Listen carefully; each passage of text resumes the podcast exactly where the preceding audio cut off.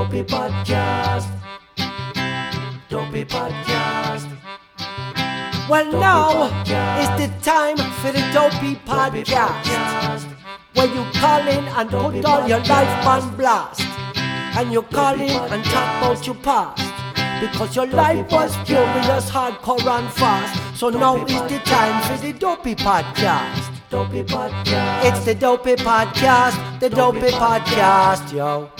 This is the Dopey Podcast. This is the Dopey Podcast. Now if your life was furious, hardcore and fast. You feel like you want to put your life on blast. Just call up the show and I talk about your past. Cause now is the time for the Dopey Podcast. Dopey Podcast. It's the Dopey Podcast, the Dopey Podcast, yo.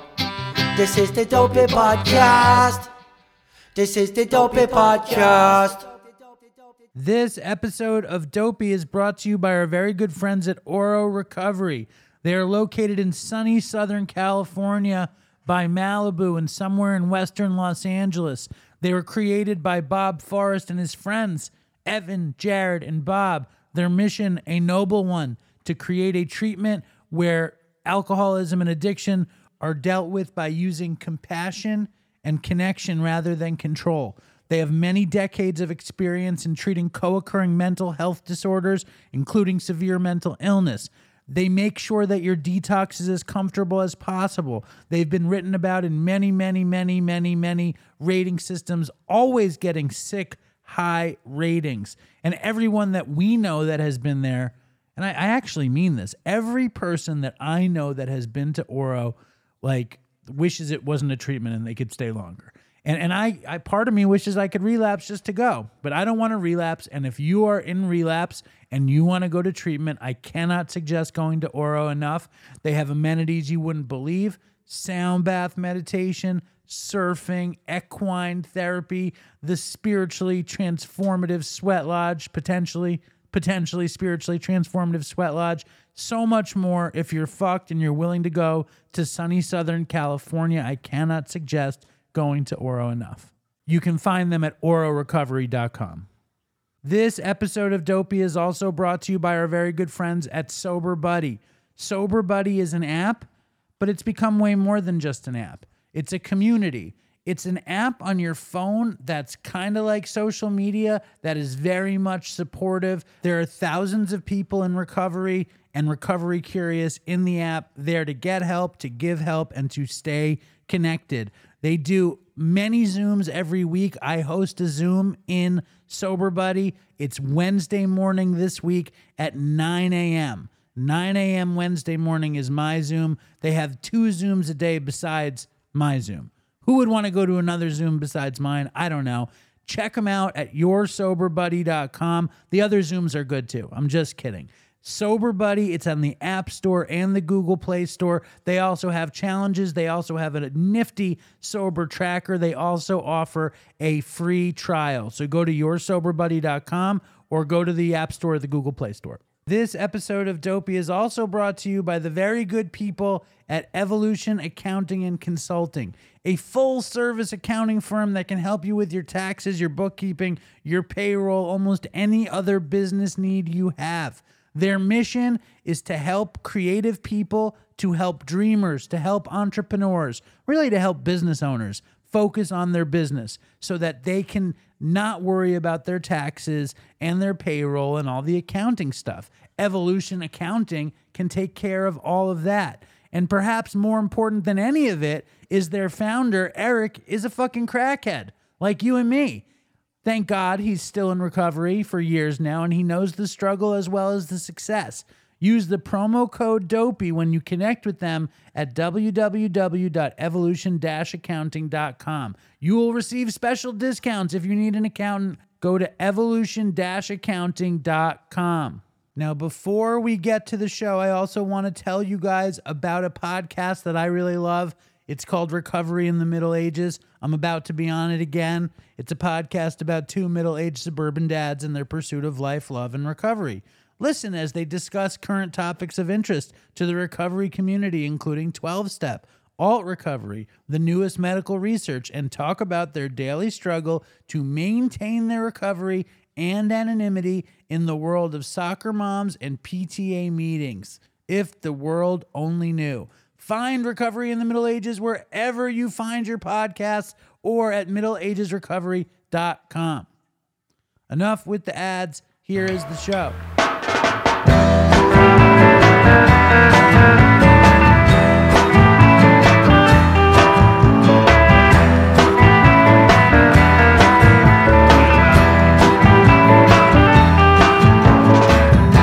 Hello and welcome to Dopey, the podcast on drugs, addiction, and dumb shit. My name is Dave. I am on. I'm in Lower Manhattan, and I am with strung out author. And I say that very quickly because it sounds like she's just strung out and she's an author, but she has a memoir called Strung Out, which is a really good memoir. So if you're looking for a drug memoir, addiction memoir, substance use disorder memoir, recovery memoir, and there's a lot of juicy stuff in there too. Check out Strung Out. Her name is Erin Khar. Welcome back to the show. Thank you. That's a nice proper plug. That was a very nice, proper plug and endorsement. I, I, I often race through the your plug. Right. Well, you know, most people that listen to Dopey have heard me on here before. But maybe they don't know how robust and tawdry your book is. that's true. How robust and tawdry. Do you know? I mean, we've talked about this before, but my negative reviews almost are exclusively that they think that there's too much sex in the book, which is funny because there's not that much sex in the book. well, there's not a lot of like really. It's not, like, there's not a lot of graphic sex. I think the book could use more graphic sex. if that if I was gonna have one criticism, I would say the book could use More, more. graphic sex. But like, is graphic sex? Because I'm now a budding writer Yes. myself. Is graphic sex ever appropriate in a book? sure, When? When it works. So, what's a great example of graphic sex working in a book? Well, I mean, even if you look at like D.H. Lawrence's Lady Chatterley's Lover, which was written a very long time ago, it is pretty fucking racy. Okay. And I think it works. But right. at the time, like people, you know, I mean, it doesn't have to be like graphic sex doesn't have to be like Fifty Shades of Grey bad. Is there a lot of graphic sex in Fifty Shades of Um, That's the whole thing. It's like a it's a sex It's a romp? rom- romance sex. I mean, I haven't read it, but I remember once like when that book first became really big, I was listening to some podcast. I, I think it was a podcast, and they were reading part of the book, and it's it, I mean, the writing is so bad, Fifty Shades of Grey. so bad. well, okay. So if you're if you're But you know what? You know what I'll say? I shouldn't say that because at the end of the day, it's it's subjective. It's you know, it's not an objective thing. It's subjective. So it just wasn't for me. well, good, nice, nice, nice way to cover up your scathing Fifty Shades of Grey review. And Dopey Nation, if you have a book that's full of robust sex done well, send in a title to dopeypodcast at gmail.com. Maybe it'll be the new book in the Dopey Book Club. Oh, Dopey Book Club, Erin Khar. yeah, let's do it. Yeah, it's, I, we'll see. That's We'll a- see. that's kind of on the Low on the totem pole. Well, it was supposed to. We were supposed to do a Siddhartha Mm-hmm. uh, book thing. We're supposed to do a Stolen Focus Johan Hari book Mm-hmm. thing. None of that's happened. you couldn't uh, get focused enough. I read it. I read it, but I did. Yeah, I could. I just need to trot it out in in advance. Like I need to figure. I'm not great at the timing of things. right. But I have big news. Okay. I don't know if you know this about me, but I've often been a big fan of sleep aids. Do you know this about me? Benadryl. Well, first, when I when I got sober, sleep is very important to me. I don't like lying in bed and, and thinking Mm-hmm. Yeah. about sleeping. I'm wishing I could be asleep. Like that is like that's the worst. Right. That's just the worst. So when I first got sober, like I couldn't tolerate insomnia, so I Mm-hmm. would take Unisom, and Unisom, I, f- I, f- I- I find sleep aids to be very effective sh- for me. And Mm-hmm. if, and let's say I'm up too long and I can't sleep, I'll just take Nyquil Mm-hmm. because Nyquil does not fail. Well, because you want to know why? Yes. Because it's the same ingredient that's in well either Unisom or Benadryl. It's just it's it like Tylenol PM is Benadryl with Tylenol. I find that well, Nyquil also has alcohol in it too. Yeah, but there's not. I mean, I talked about it at a meeting, and somebody was like, they got all snickety with me. because there's alcohol. in Yeah, there's alcohol in it. They're like, they're like, you know why they sell Nyquil with a shot glass, don't ya? Um, but uh, That's a bit of a stretch. but so like Unisom, then Nyquil, then Chris and I would always talk about Benadryl, Mm-hmm. and Benadryl they would give us in treatment. But what know, about what about robo tripping? Chris I- was a big robo tripper. I remember a lot of people like doing that when I was in high school, like like middle school, high school, like in the club scene. Like people would talk about robo. I never did it. No, I never did it either. Chris Chris was a big robo Yeah. tripper. And I feel like we've gotten some good robo tripping stories. So if you are a robo tripper out there, please send a voicemail or But an a, email. but a succinct voicemail, yeah, we're looking for a voicemail that's like five minutes that hits less hard. than five minutes. Like you can do a really good voicemail in three minutes. Like a really really good. You don't. We don't need any extra information. Just the juice. Just the juice. Ju- And if there's any robust sexual content, definitely put it in. But um, what was I going to say? So so Chris was a robo tripper. Right. I I I never did. I I like Nyquil. I liked sleep aids. Mm-hmm. Uh, Benadryl got worked into my recovery process Uh-huh. uh, years ago, and I and I I wound up taking it every day Mm-hmm. for years. Um, Chris would take a lot of Benadryl, and then when he settled into his recovery, I think he would take 2 Mm-hmm. I took one. I was like, I didn't want to, because I'm a little bit better than everybody else. I would take one. when I've taken it, I take one because if I take two, I'm groggy. right, I, it's too groggy. But Right. I, I loved the Benadryl dreams. I loved them. They were, All and right. the, the Nyquil dreams are even better. Unisom dreams, I guess it's the same medicine, but Right. I, I, I, you know, and Linda didn't like that I was on the Benadryl, Mm-hmm. and people, you know, had things to say about the Benadryl, and That then doesn't get you high. no, no, no, no, no. but I was totally reliant on it. Right. I would, I needed it. If I didn't have it, I would be very worried. Right. And then I switched. Then over the summer, I read that Benadryl causes dementia. There's a big article. Like if you take it too much. And I take it every day for years. so I was like, uh oh. So I switched to melatonin and I figured I figured melatonin would never work. it and totally works, to- right? totally worked. Doesn't I don't really like the way melatonin makes me feel. Isn't that funny? Why? I I don't know. I, I feel like I fall asleep, but then I wake up kind of weird and I had weird dreams on melatonin. But I will like for me, I mean I'm lifelong insomniac. If I I have I have a prescription of Ambien, but I rarely ever take that. That's like if I haven't slept for a couple days and I know I just need to go to sleep. Um I get I have a prescription for 10 a month and I don't fill it every month.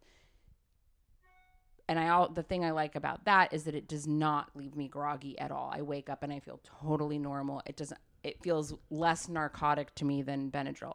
I also don't want to take anything regularly and be dependent on it so I can't sleep.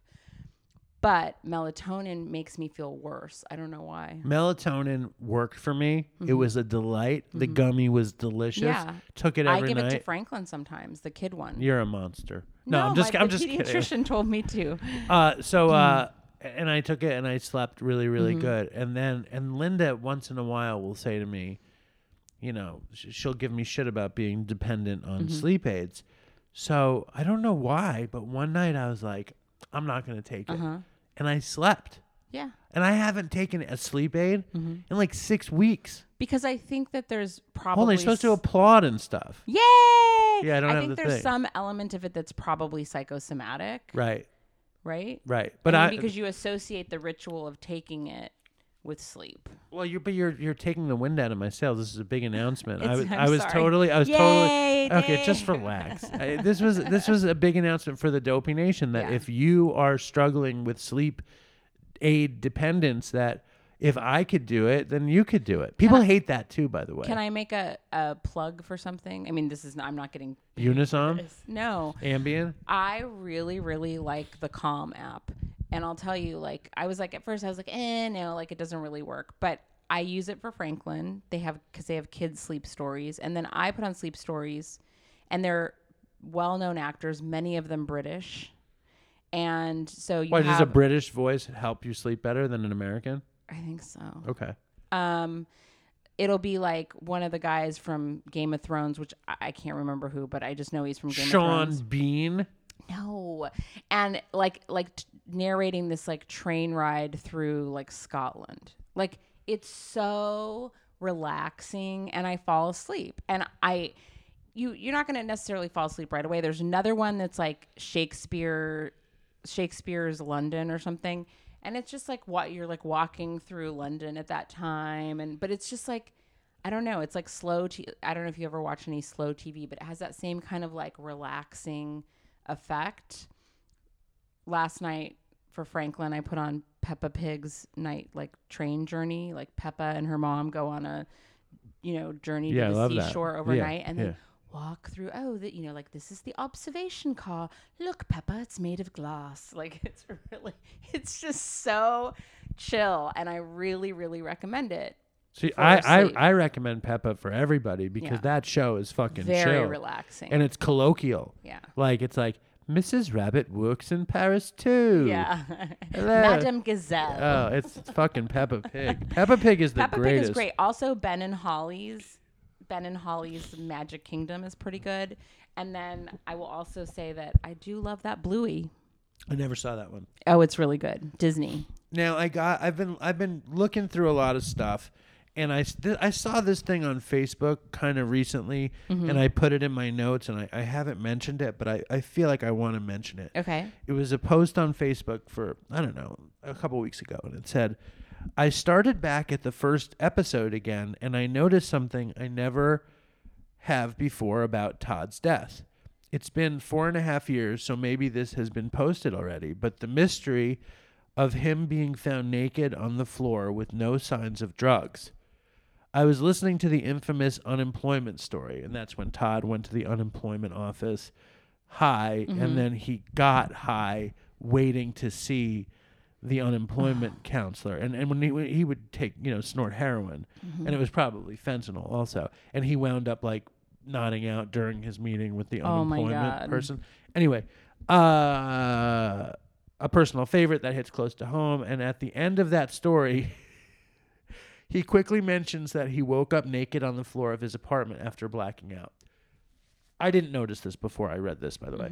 I never put two and two together that the night he died was identical, but he just didn't wake up, which makes me think about how close to being another funny Todd story and what a fine line there is between a funny, dopey story and a tragedy.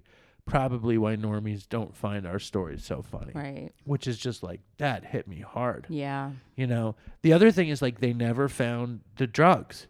You know, uh, when Todd turned up dead. Did he do? Did they do an autopsy? Yeah, it was. And they th- found drugs in his yeah, system. yeah, right? yeah. I mean, I, I, I, my theory is that he sniffed the.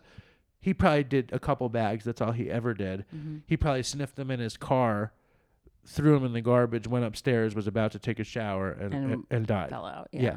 So, I mean, I just found that that post to be really interesting and important.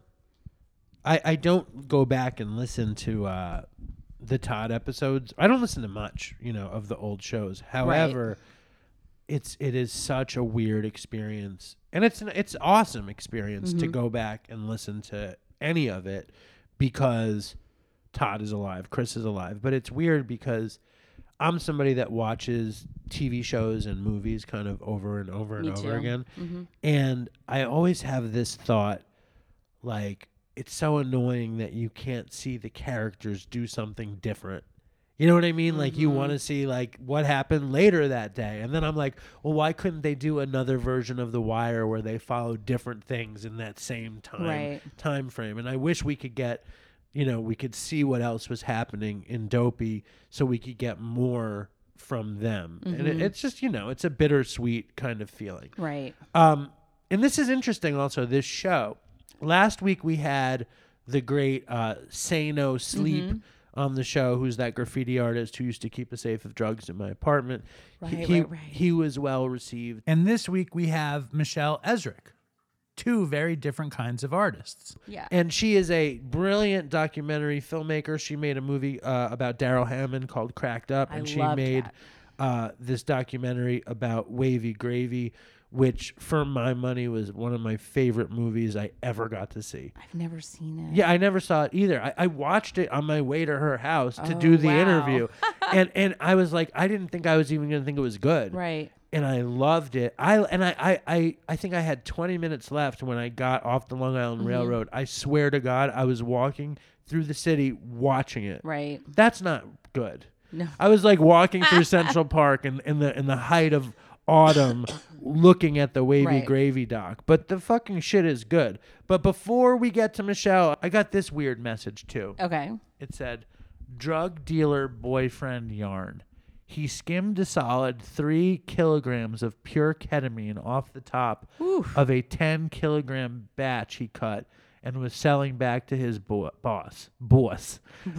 Boyfriend took me. It's weird that the Long Island accent just happens. Boss. I never You- said that in my fucking life. You're a Long Islander now. I know. Boyfriend took me to the deal as a distraction, thinking it would help him get away with it.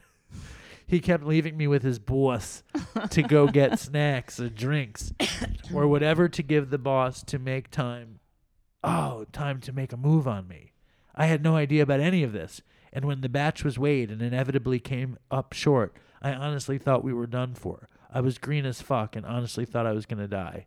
That turned out to be his plan all along to, you know, sell the story. Somehow that piece of shit talked his way out of it, and we ended up doing inhuman amounts of pure ketamine for days after that. Whew. You you ever scammed up as bait like that? No. Anyway, I uh, did shoot ketamine once. Me too, but what happened to you? I mean, I was just like, I mean, it was just, it was, too, it was just falling into like darkness. I like ketamine. It was all right. I, ca- I, I feel a little depressed right now. I think I could I could use a little ketamine treatment uh, for my seasonal disaffected disorder.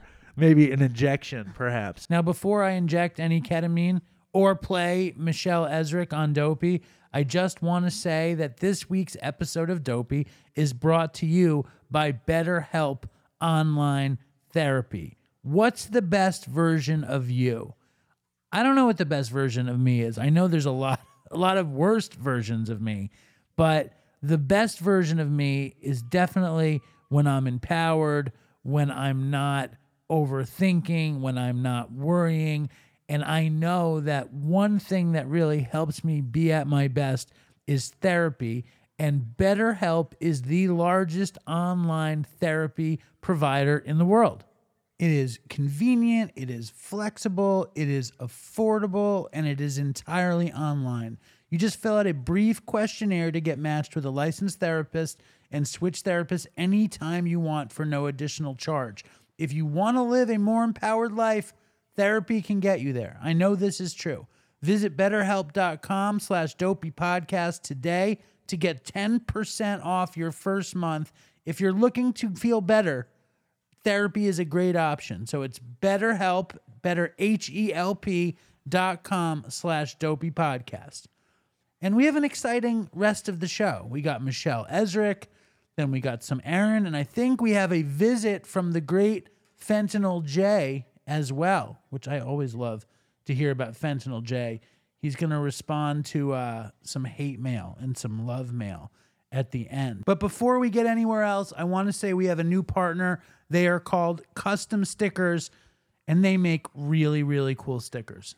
We just did like six new stickers with them, and I cannot tell you how much I love them. Are you looking to add some personality to your notebook, water bottle, car, or laptop? Do you need a unique way to promote your brand or team or band?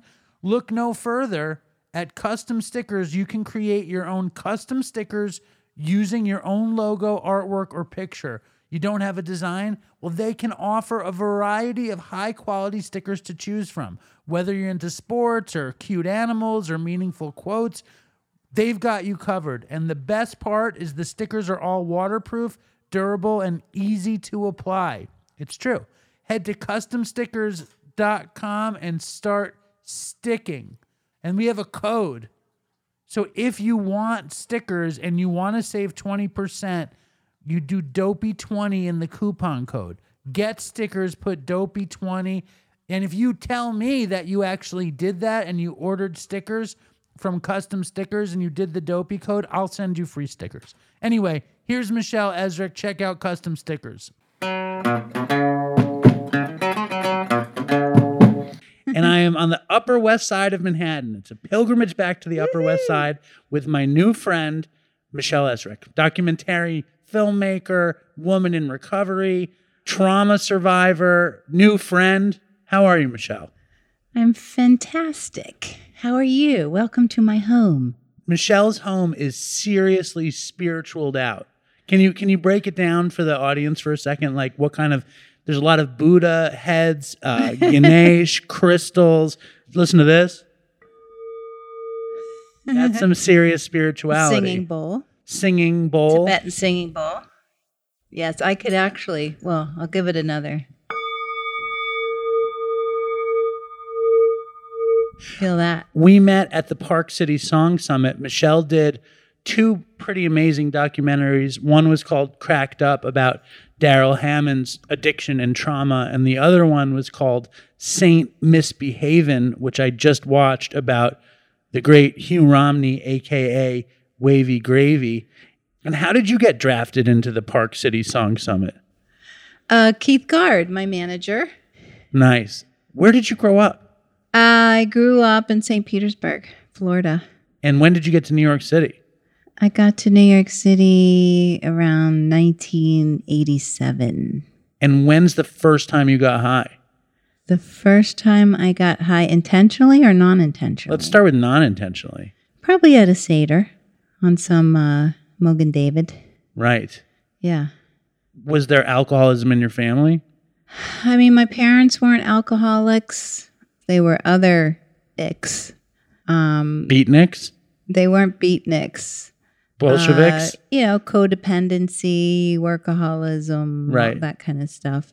you get high on Mogen David. Do you realize you love it? When when does it click into you? Actually, when I was 11, I remember my parents would go out, my little girlfriends would come over, and we would like sneak into my parents' bar. I, I don't know what, like, how we got the idea, but we would sneak into my parents' bar and uh, get drunk. I remember the first time we did it, we all probably threw up and uh, wanted to do it again. And so when my parents would go out, like, or their parents would go out, but I remember when my parents would go out, I would help my dad pick out a tie for the party, be the sweet little girl. Doting daughter. Wow, I was stealing the second pair of, second set of car keys so that when they went out with one car, I could get the car keys to the car Out of his that was going to jacket pocket, like you're putting his tie on. No, and he had a he, he had like a little drawer thing in his you know where he got dressed. But I mean, I had the sneakiness like built in. Like I, mm. I was a built-in little thief. Me too. I could, you know, and so they'd go out and we were 11 taking out the station wagon for a joyride, drinking, get, go to the 7-Eleven, get someone to buy us whatever, beer, whatever, you know, Alcohol. stupid could get. person was willing to buy 11 year olds alcohol. See, my daughter's 12. And then we would this get story scares the and then we would get me. into the car and drive around. And this was in Florida. And then we would go like, you know, throw up in, in sand traps at golf courses and pass out and somehow get the car back before they got home and hose it off, hose the hood off with the cold water. Like, how did it, ha, ha, who taught me this? I have no idea. To you make know? sure that if he touched it, it wouldn't Yeah, be warm. yes. But it would be wet. It Oh, we tried it off. right. Wow. Yeah. Serious And just like, manipulation. hi, how was your party? Or I'd be sleeping. Yeah. right. Mm-hmm. I And- loved it. Just loved it. Everything Couldn't about wait to do it again. right. Yeah. And what about drugs?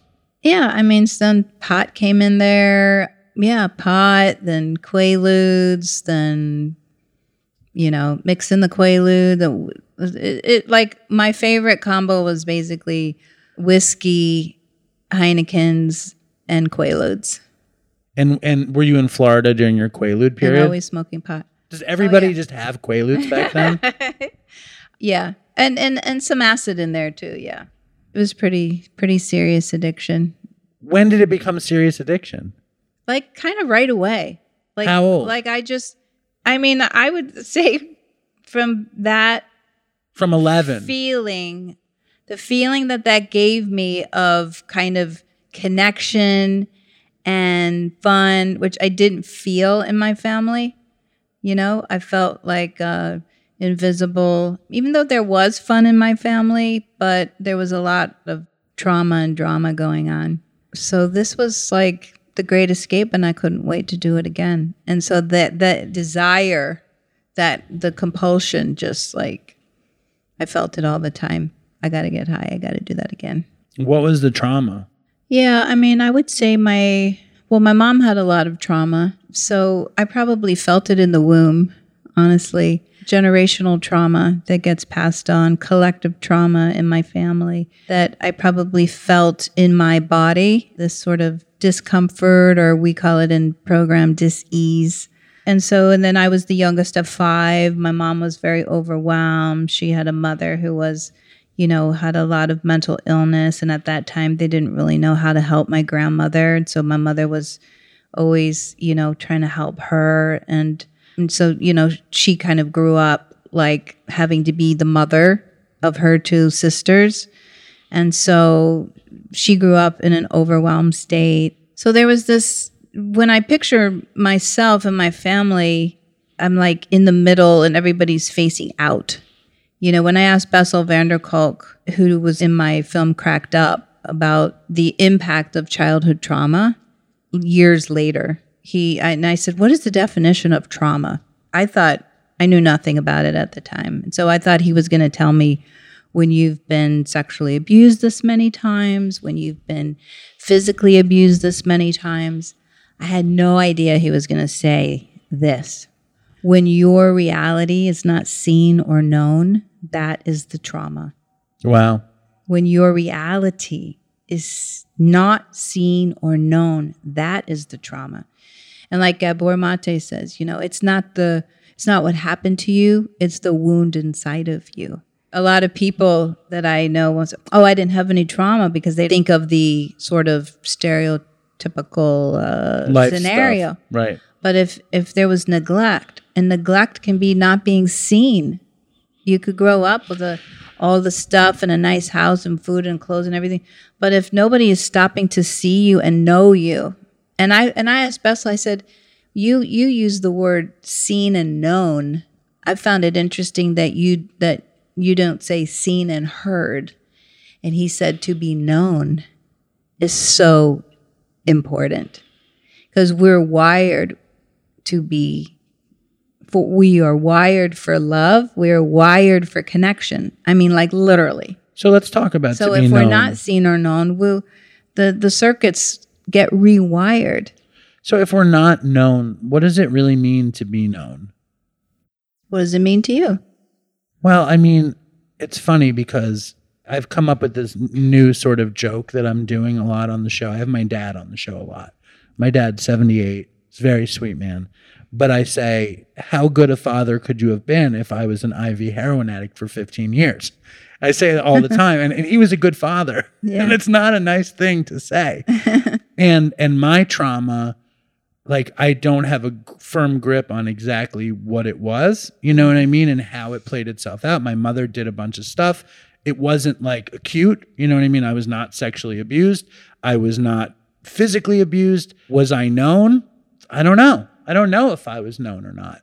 And it's it's an interesting feeling like to have to hear you say it right to because how many times was i in treatment where people tried to figure out why i was a heroin addict and i didn't have a story of of physical abuse or sexual abuse and and my neglect couldn't be seen as acute neglect? You know what i mean? Like me and my wife raise our kids like very we're very like in their lives. And and I had a TV in my room when I was like 10 and mm-hmm. I sat on my floor and watched it for you know 70% of my life from 10 to 20 I feel incredibly connected to the mm-hmm. television set right to this day. Yeah, you know I like did that I feel very warm and connect like I, I had this bad feeling recently and I started watching reruns of a show I love and I was like I, I haven't done this in so long and I feel so good. Yeah. it's giving me it's that in your dna right? It's fucked up you know and um so to be known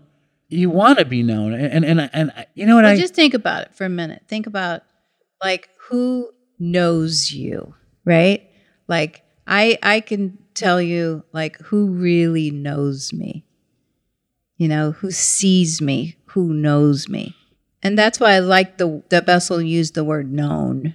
You know, when your reality is not seen or known. That's very powerful. I mean, yes, it's important to be heard, but I think you have to be heard and seen to be known.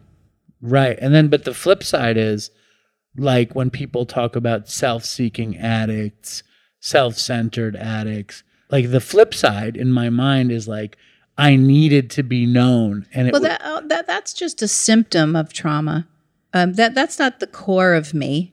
That's not the core of you. My core nature is not selfishness. That selfishness is a symptom of fear.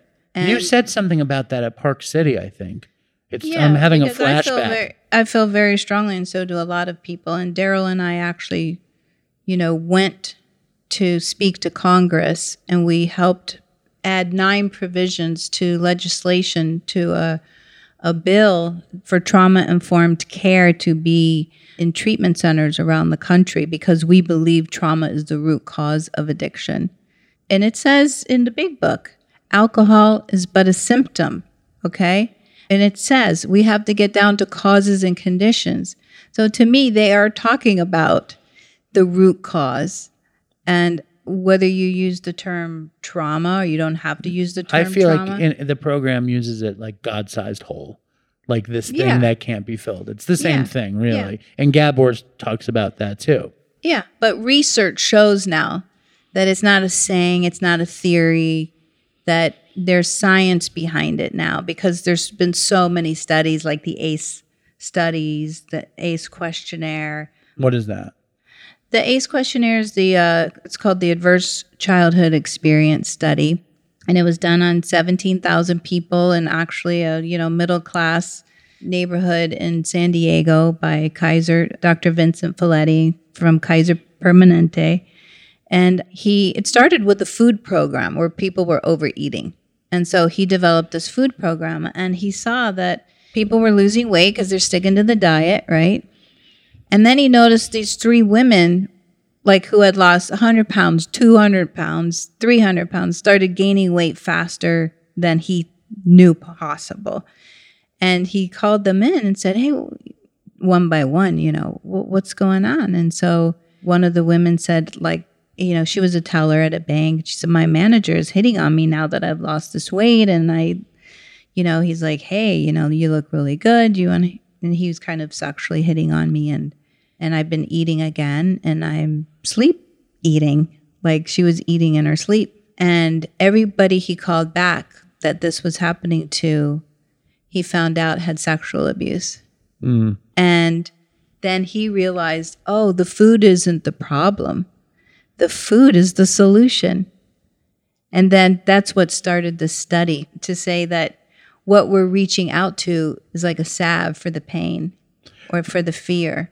The drugs, the alcohol, the TV, the sleep, the food, Sex, the whatever food, it is. gambling, whatever. It's it's there to find a way to to deal and to comfort. I struggle with the trauma definition. I struggle with the trauma conversation because it feels so amorphous. It feels so everything.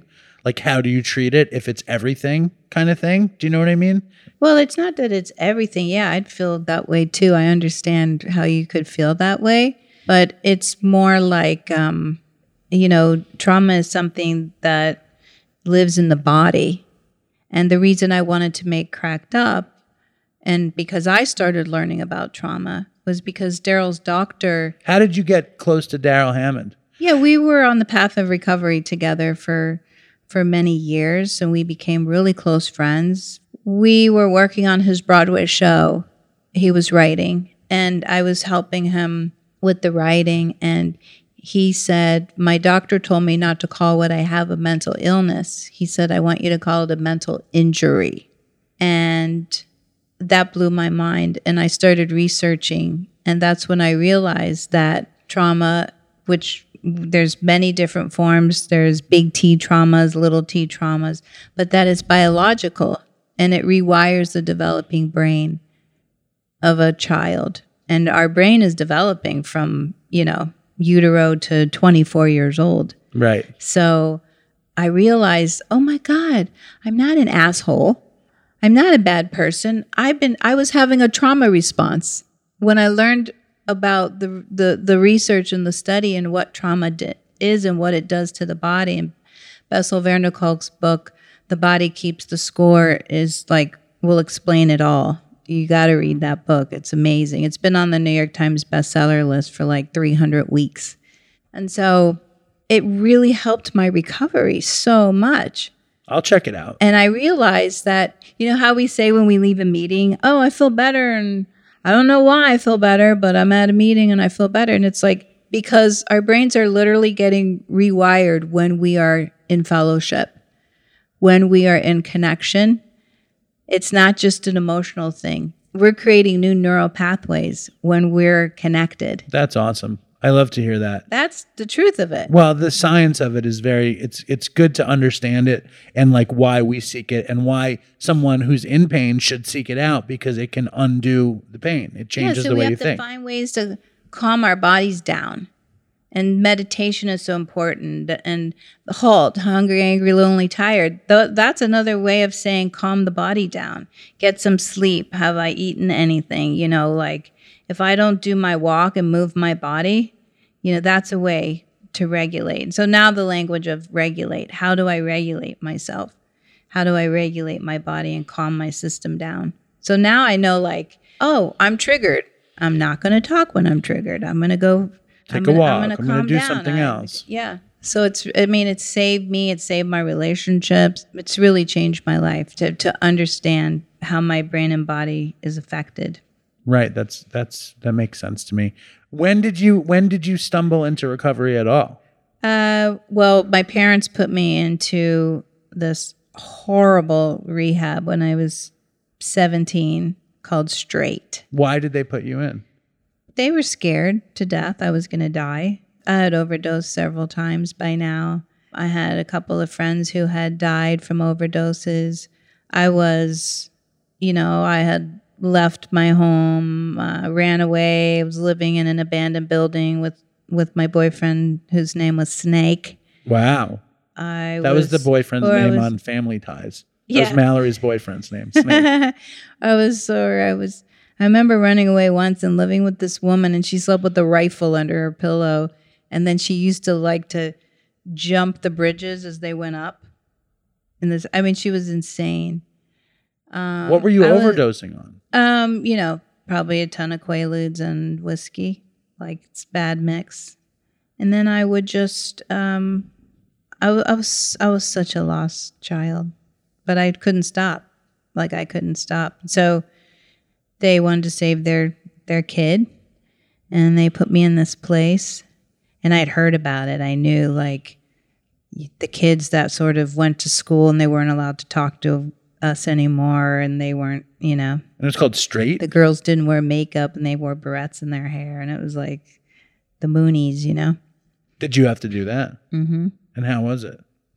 it was terrible they didn't know what they were doing they didn't know it was a bunch of power hungry people like it was like daytop it was a long-term tc Tough, tc tough meaning a you know long-term community. therapeutic community very tough you couldn't i tried to escape i faked an appendix attack they walked us around with a, a by our belt loop What was faking? was five phases. So the first phase, you couldn't. You had to walk with someone holding the back of your belt loop, oh, back of your pants, and um, ugh. And I, I thought if I faked an appendix attack, then my I could get to my parents and tell them, This is a you don't place." realize that this place is messed up. right. So I was like, if I just that's the way I could see my parents and tell them because they had no idea. Pe- they were sitting on kids who were acting out, Sitting They- on them literally. Yeah. They were screaming. We'd get screamed at. I mean, it was, Did it cure you? no, it didn't cure me. No. You didn't find Jesus at that place? No. So what happened? So when I faked the appendix attack, I, I, I had this bright idea throw myself on the ground because you couldn't even go to the bathroom by yourself in, in this first phase, you know, like your, I think it was called a buddy or whatever, I had to take you into the bathroom. and uh, I threw myself down on the ground and was like, "Oh, oh, oh!" screaming, "My appendix! My I think it's burst. Yes. Get you to the hospital. And so they got, and she was screaming, You're faking it. She started screaming at me, You're faking it. And I was like, you know, sticking with my acting job and get to the hospital. And they would not allow my parents to come in and see me, And then you got taken back which there. How'd you get out of really this place? Really sad. I went through it. The only way I could get out was to go through it. I The mean, only they way had like guards at the door. Right. You could get, you couldn't escape. How long was it? I was, I went it was like a year, So 17 to 18 was straight. 17 to 18. Yeah. So what are you like when you come out? Well, you know, it's interesting and it might sound really weird is that I ended up working for this program For straight. for straight. Yeah, because I did thaw out and I did see how like I couldn't believe I was alive and how scary my life was that I was living. And I just like really felt the love. And so I became a staff member and I became a very loving staff member. At 18? Like right away? Yeah. So you were like indoctrinated. It worked. It really worked. Like you didn't rebel and become some heroin addict in, in Miami or oh, something. Oh, I see what you're saying. like as bad as it was, it obviously had some good effect on you. Yeah, it did. It did. So I had to come to terms with that it saved my life because I was locked up in there. And if I would have got out, I, you know, who knows what would have happened. But what I what I found in there was how much I loved, I loved these other kids, and I loved helping them. And so I was the one that they would send into the timeout room that you know the other counselors were getting thrown out because they weren't being kind and loving. So if, if it was like a, a dangerous kid who was kicking and screaming and hitting the counselors, they'd say, Michelle, you got to go in there. And You're the I'd- love specialist. I would go in and I did I didn't know I was the love specialist, but I would just go in and say, you know, hey, what's going on? And then we'd come out arm in arm and they'd go, What did you do? What'd you say? What's your I said, I don't know. I didn't know what to call it at that time. That's really interesting to me. Did you stay sober from then on? No, so then I I stayed then I left and that was the other thing that when I left after a couple of years, they didn't like that. Like they didn't like anyone to leave.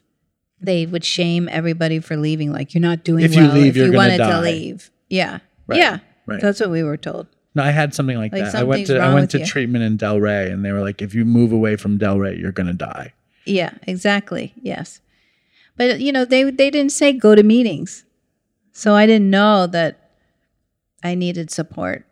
And uh, after a couple of years, I was drinking and using again and then I asked for help and went to this place called Alina Lodge. Sure. Yeah, and that was an amazing foundation for me. Alina Lodge, uh, Mrs. Geraldine O. Delaney ran the place. okay. She had 50 years when I went.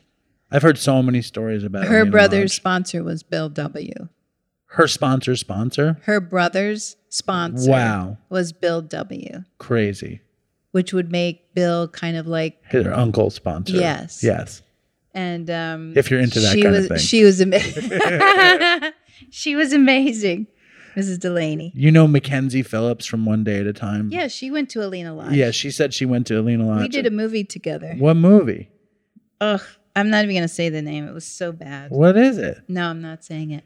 How did you get into becoming a filmmaker anyway? And when did you get sober? What was the worst it got for you? What was the worst? overdosing, living with Snake.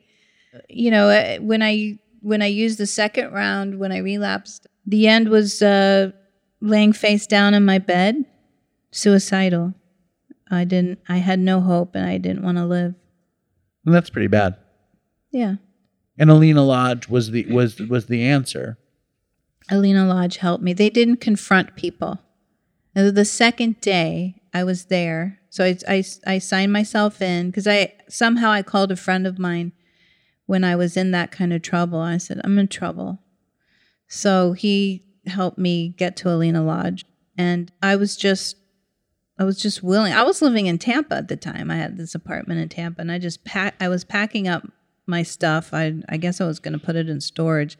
This cat walked in. The door was open. This cat walked in. You know, because Alina Lodge's in Blairstown, New Jersey. The cat had a, ne- a little necklace on with a thing that said Blairstown, New Jersey. That's crazy. Is that crazy? Yeah. That's Okay. And the cat just came in and sat on my lap for a little while while I was packing up the pots and pans and then left. Like, so I believe in all these kind of little signs. But I went there. They handed me a big book and a step book, and there was no confrontation because I said, I'll go anywhere, but don't send me to a place, you know, that has Breaks you down to build you back up. Yes, exactly. But then I was the second day I was there, I was like, uh oh, I've made a horrible mistake. I said, you know, can I? I was 22. And so I said, I'd like to leave, please. And they said, oh, okay, we're going to need at least 24 hours to get your paperwork together. That's their know? that's their strategy. Yeah. To change your mind. We have 24 hours to change your mind. Yeah. So then I went to this. Uh, I said, okay. They go, where are you going to go? I said, I don't know, because I like I didn't have friends, and my my family was like, it's this or you know we're out. It was a blizzard. I go. They go, where are you going to go? How are you going? to You have no money. I like, I don't care. I'm, I'll walk down the street in the blizzard. Yes. I mean that's the insane You thinking. go, like, yeah. just get me out of here. Yeah. And so then I was in a group the next day, and obviously it was like work on Michelle day. And they were so loving. And the counselor, I don't remember his name, but I remember what he looked like. He had gray hair and these black glasses. And he said, Let us love you until you, can love, yourself. Yes. Yes. And I said, uh, or maybe he asked me, you know, can you let us love you until you can love yourself? And I said, I'll try. And then I stayed for six months. Wow. Six months. It was a three month minimum sign in. And I needed that six months. The guy who I started the show with, Chris, who died, he went to Alina Lodge. He did? and he, he he went to 20 treatments or something. He went to 15 treatments. oh my God. But he said what they always said about Alina Lodge was you have to dodge the lodge. don't, don't go there. That's what he said. Dodge the lodge. Uh, Um, what year did he go there? he went there. I have no idea, but I would guess. Yeah, Was Mrs. Delaney alive when he went? I don't. I don't I think don't so. know. I doubt it. He probably went in 2010 or 2000. Yeah, no, no, no. He probably went there in like 2005 or something. Uh, she, I think she had passed. Yeah. When did you become so spiritual, so into all this stuff, Buddhism and Tibetan stuff, and and all of this very, very, very intensive know. spirituality? I mean, I think we're all spirits. So I think we're all spiritual. I always felt, I mean, when I was little, I felt like uh, a space, like I fell out of the spaceship into this family and like, were they going to come back and get me? You're, You still, wait- you're still waiting. Huh? You're still waiting for the spaceship to come back. No, no, I found my home. Yeah. But I I felt just so out of place. And I used to we lived on the water growing up and I used to stare at the water and just like really and I would feel this pain, like so much pain when I was little, emotional pain. And I- wasn't putting it in this language, but I was just like, what is this about? why am why why are we here if we have to feel this pain? You know, I don't understand and I would stare at the water and uh and then I just would look at my family and be like, you know, they're nice people, but you know, like just such disconnection. I can relate to that. And um and when I came in the program, it was revolutionary to sit in a circle with people or however the chairs were set up. And people were talking the truth. People were sharing feelings. Men were crying. You know, women were crying. It's, I never saw this before. We didn't have these discussions in my family, right? I mean, my dad came home, he talked about work, we listened. It was very patriarchal system in my family. I learned to not talk very early and to just dissociate from myself. And so this was like, wow. Oh my God. This is unbelievable. And I loved it. I loved it. I was looking for this. I didn't know I was looking for it. So much connection, love, hugging, being seen, being known and seen. being seen. seen, being known, and then you could say like, you could say, you know, I could say anything, and it'd be like, I did that too. Right. I always say we were the first Me Too movement. You know, like Me Too. You know, the Me Too is so, you know, such a brilliant phrase. Uh, thank you, Tarana Burke, because it's uh, you're not alone. Totally. That makes a lot of sense to me. So it's like basically program opened the door to spirituality and then it's like you access all of this connection to a higher power and then you're finding all these different paths to it. I'm assuming. Well, I mean, I I honestly feel like it was there, but you know, I I think it's always all inside us. I remember when I asked Bob Weir for the for the Wavy movie, you know, I said, "What has Wavy taught you?" And I, I would ask everybody that that I interviewed about Wavy, and so people would say, "Oh, Wavy taught me this, Wavy taught me that," but Bob Weir goes, "Wavy hasn't taught me anything," and I was like, "Oh, what's Bob gonna do? Is he getting mad?" and he goes, "Wavy affirms what I already know." And I love that. And so when something resonates, it's because it's already inside you. Like my sponsor said, you you know, if you spot it, you got it. Right. No, I love that phrase. It Yeah. reminds me of I remember I never was paid particularly good attention in school or anything, but I remember and I would I would hear a little piece of something and decide that I knew that's how it was. So this is not going to necessarily be correct. And this is my preamble for what I'm going to say. That that like Carl Jung believed that all of human civilization exists within ourselves, like understanding the knowledge of history and the knowledge of the universe. And there are these ancient symbols and ancient things that we're all connected and, and that exists within us. And I remember it was it was before I became a drug addict, but I was a serious stoner and I was taking a lot of psychedelics. And uh, my roommate was from Poughkeepsie, and we went to chop wood at his parents' house for his parents. And underneath the bark, and I grew up in Manhattan, so underneath the bark, I've never chopped wood. Underneath the bark of the tree, there was like this symbol in the wood that looked like something from the ocean or something and I was like whoa this is a real cosmic moment for me and I and I kind of got this feeling like that everything was already there you know and and all you had to do is try to plug yourself into it and I get that sense from what you're talking about and around the same time I don't know if I told you this story it was like 1995 or something and I was an intern at the International Center for Photography on the Upper East Side it was on like 94th and Madison back then Yeah. and I lived on 27th and 8th. Mm-hmm. And every day I would walk all the way. Mm-hmm. Um, and I would walk through Central Park diagonally, which is the best. And I, I would go to the meadow and I would, I would buy weed in the meadow and acid in the meadow, whatever. But one day there was this woman and she had all these spiritual texts Right. and I wasn't yet, you know, afflicted. I was probably an addict. I was, but I wasn't. I didn't have consequences. I, I was having a nice life, enjoying being a stoner, acid person, hippie, whatever. And uh, and she had all these spiritual texts laid out, and I was so interested. I didn't want to do the work, but I was mm. very interested in this deeper thing. And I said, "What? Are, what are you? Are you?" Because she had a Buddhist book, a Sufi book, a fucking Hindu book, a maybe Kabbalah. Who knows? She had all these books. Right. And uh, she said, "I'm a universally spiritual person in love." And I was like, "Oh my!" I was like, "My mind is blown." and I never, I, ne- I, I think I hung out with her for like four days in a row or something, and I never saw her again. Eh, but I knew that's what I wanted to be, and you remind me of that. Mm. This woman, and I love that. Yeah. I mean, chopping wood is spiritual. Uh, making soup, cutting, you know, the chopping carrots is is it's I I think it's about dropping down. You know, I was helping somebody last night who was I was on a meeting, a Zoom meeting, and uh, he was struggling, and then we did a Zoom call after. He was freaking out about something, and so he was all up here in his head, you know. And I think to remember, this is my belief. I, I believe we're souls here in this Earth School, as Gary Zukav calls it, the Earth School. I, I said, you know, can you drop down, put your hand over your heart? You know, just just drop down. And I love the phrase "drop down." Get out of from this. head to this Right. you know, we just we took four deep breaths.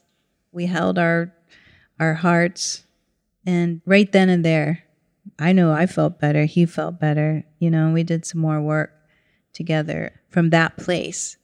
And so I have altars, like if, and I have a lot of pictures of people that inspire me. So it, it what it does is when I when I look at it, it's like a reminder.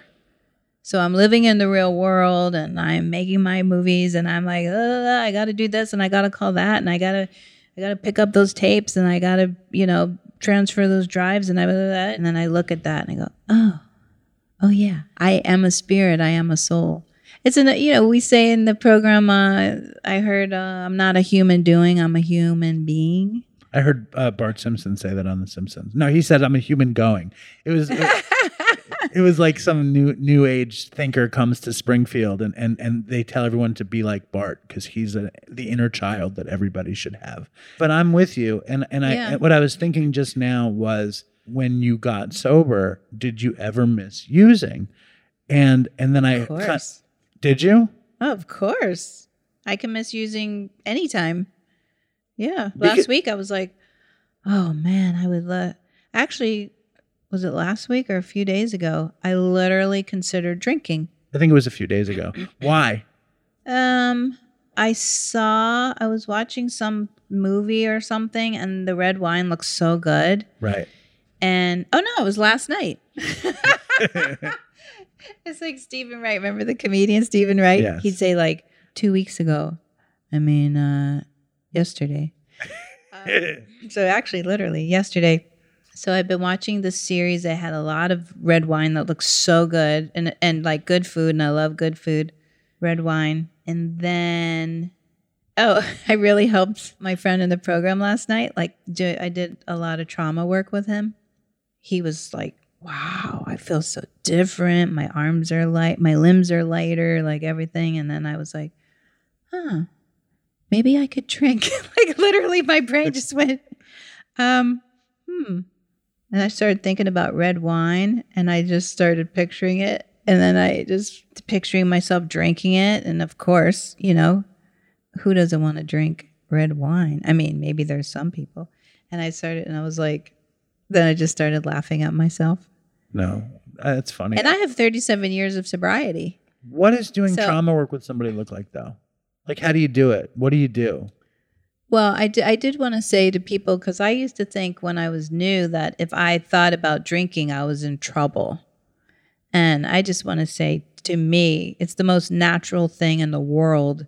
Don't worry about it. Just be open about it. If I keep it a secret, then it then it, it's probably going to happen. But I never keep it a secret. I'm never ashamed of it. So I always share about it.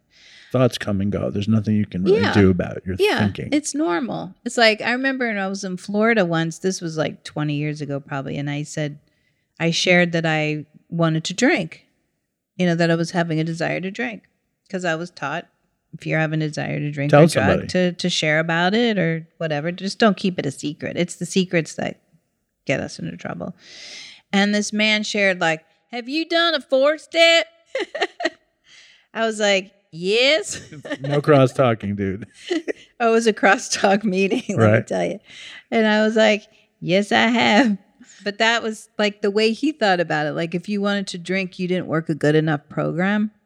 And I think that that's a really wrong message to give to people.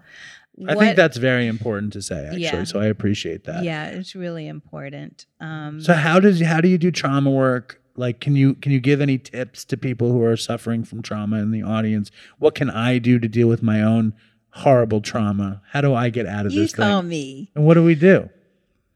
Well, it depends what's going on. You know, this particular person was having like a trauma response from a really successful thing that's going to happen next week for him, you know?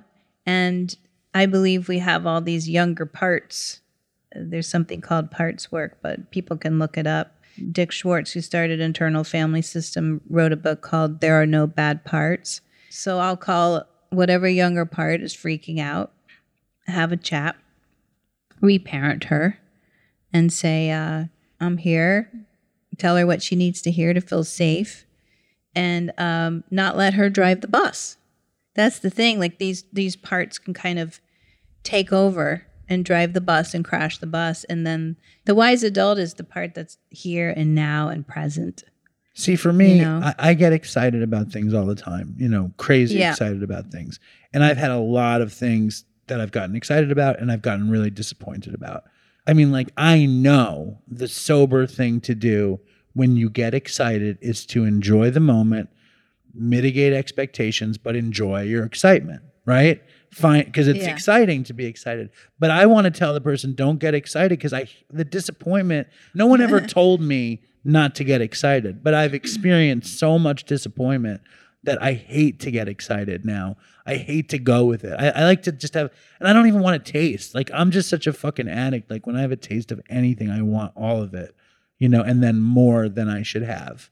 You know, like I struggle with that, with getting excited about something. Right. So the story that I'm making up is like that's a phrase that uh, my teacher have taught me to say be- pretty much before I talk. The story that I'm making up is right because they're all stories I'm making up. right. So it's kind of like getting down there and, and and talking to that part that's making up the stories and reassuring that part that everything's going to be okay. You know that I that I'm an adult and I can sort of assess if something does go wrong. I can tell that younger part of myself, "Hey, it's it's cool, it's cool, sweetheart. You know I'm going to handle it. If something does go wrong, I'm I know what to do."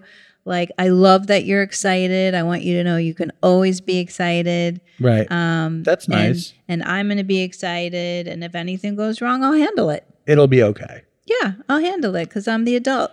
I love it. I think that's really, really, uh, Yeah. it's a nice idea. But I mean, sometimes, you know, the way I know if I'm in a trauma response is I feel very dysregulated in my body. I feel like describe you know. it. uh, I feel anxious and um, sometimes I feel frozen. One of the way my trauma manifests is like fight, flight, freeze. So I'll freeze. I'll be really scared. I used to go to shame, but now I jump up to grandiosity, you know, like self righteous indignation. And I know when I'm in that, like, it's like that's a trauma response. I know if I'm using words like always, never, right? If it's just black and white, Right. if there's no nuance to it, then I'm in a triggered state Right. and I'm in a younger part of myself. Right. Like, right? like, I'm fucked kind of feeling. yeah, I'm fucked. Like, It's over. Yeah, if I'm it's like- done. yeah, one minute I could be excited about my, if I'm so excited about the film. And then 10 minutes later, I'm like, I don't know why I'm doing this. Right. This is not going to work. You know, it's like, every, and then, that sounds very familiar to and me that's somehow. a story that can just come back. And then I have to go, Michelle, nothing that you're thinking is actually happening. And I'll go for a walk.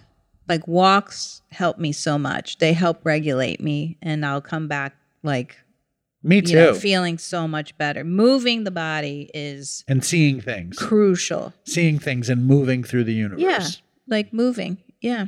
So it's really about, you know, if you're feeling triggered, finding ways to calm your body down. I mean, what works for me not might not work for somebody else, you know?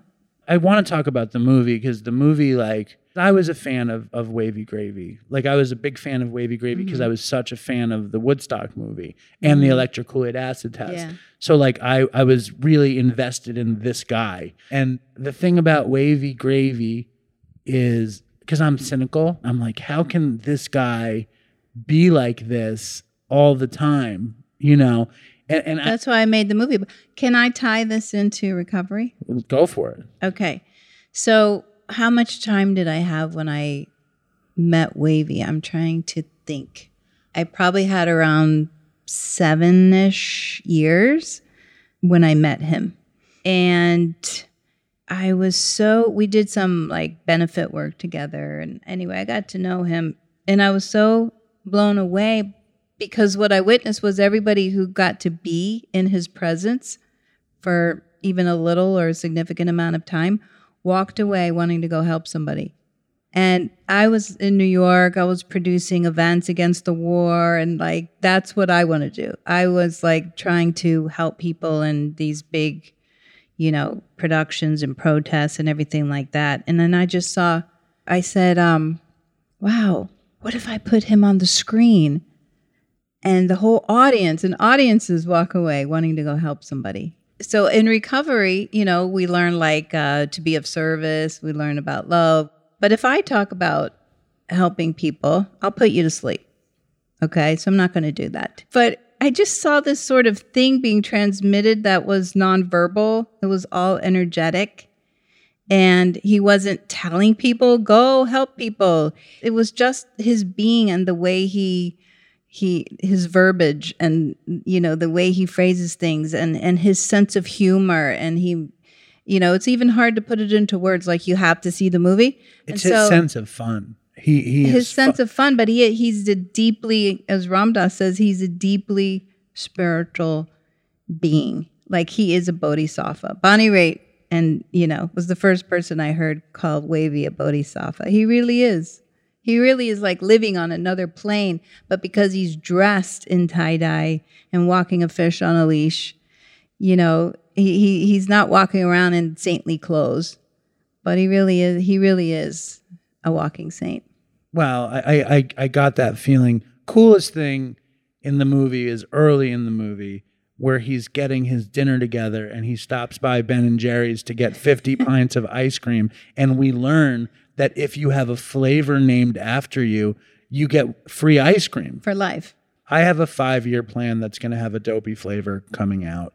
So I plan on having a card like that. That's kind of the only thing I really want to do I with my that's life. That's a really good thing. That's the only thing I want in my life is that card. And it, I saw that card and my whole world changed.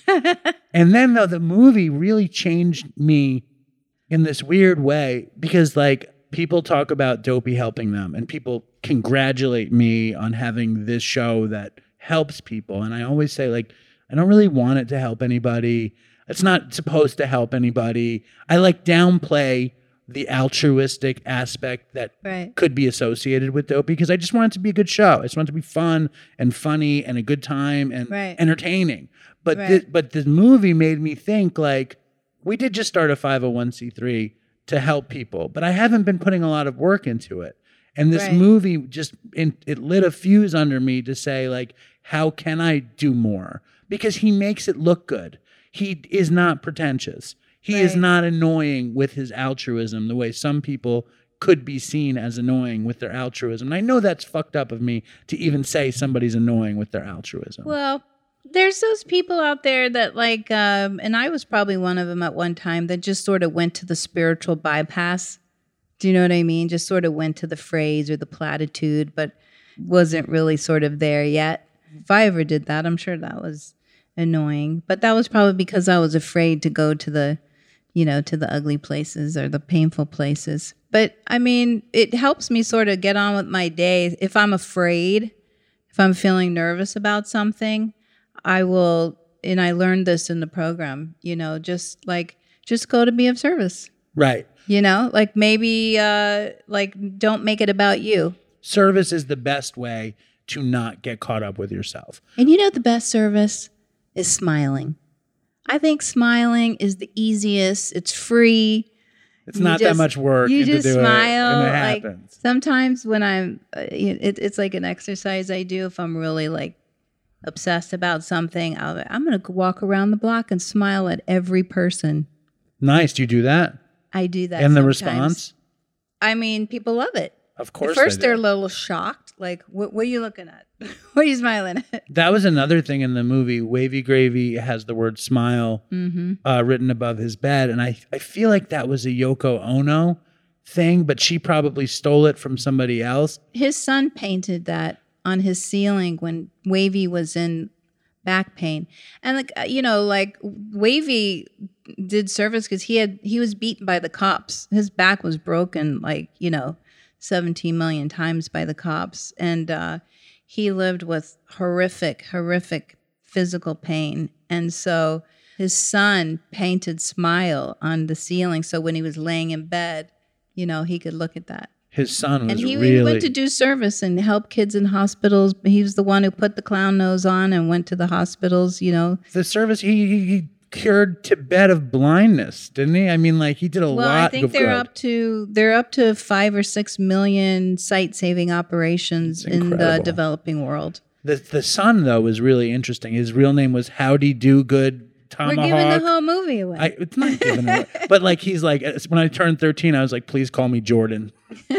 How did he get Jordan? Why Jordan? let's not. It's too many spoilers. in Okay, okay. And what what war And were you never made a protesting when you met him? The Iraq War. And where did you meet him? I met him because I launched the Grateful Dead neckties. You launched the Jerry. Garcia neckties. Yes. Can you tell us a little bit about that before we go?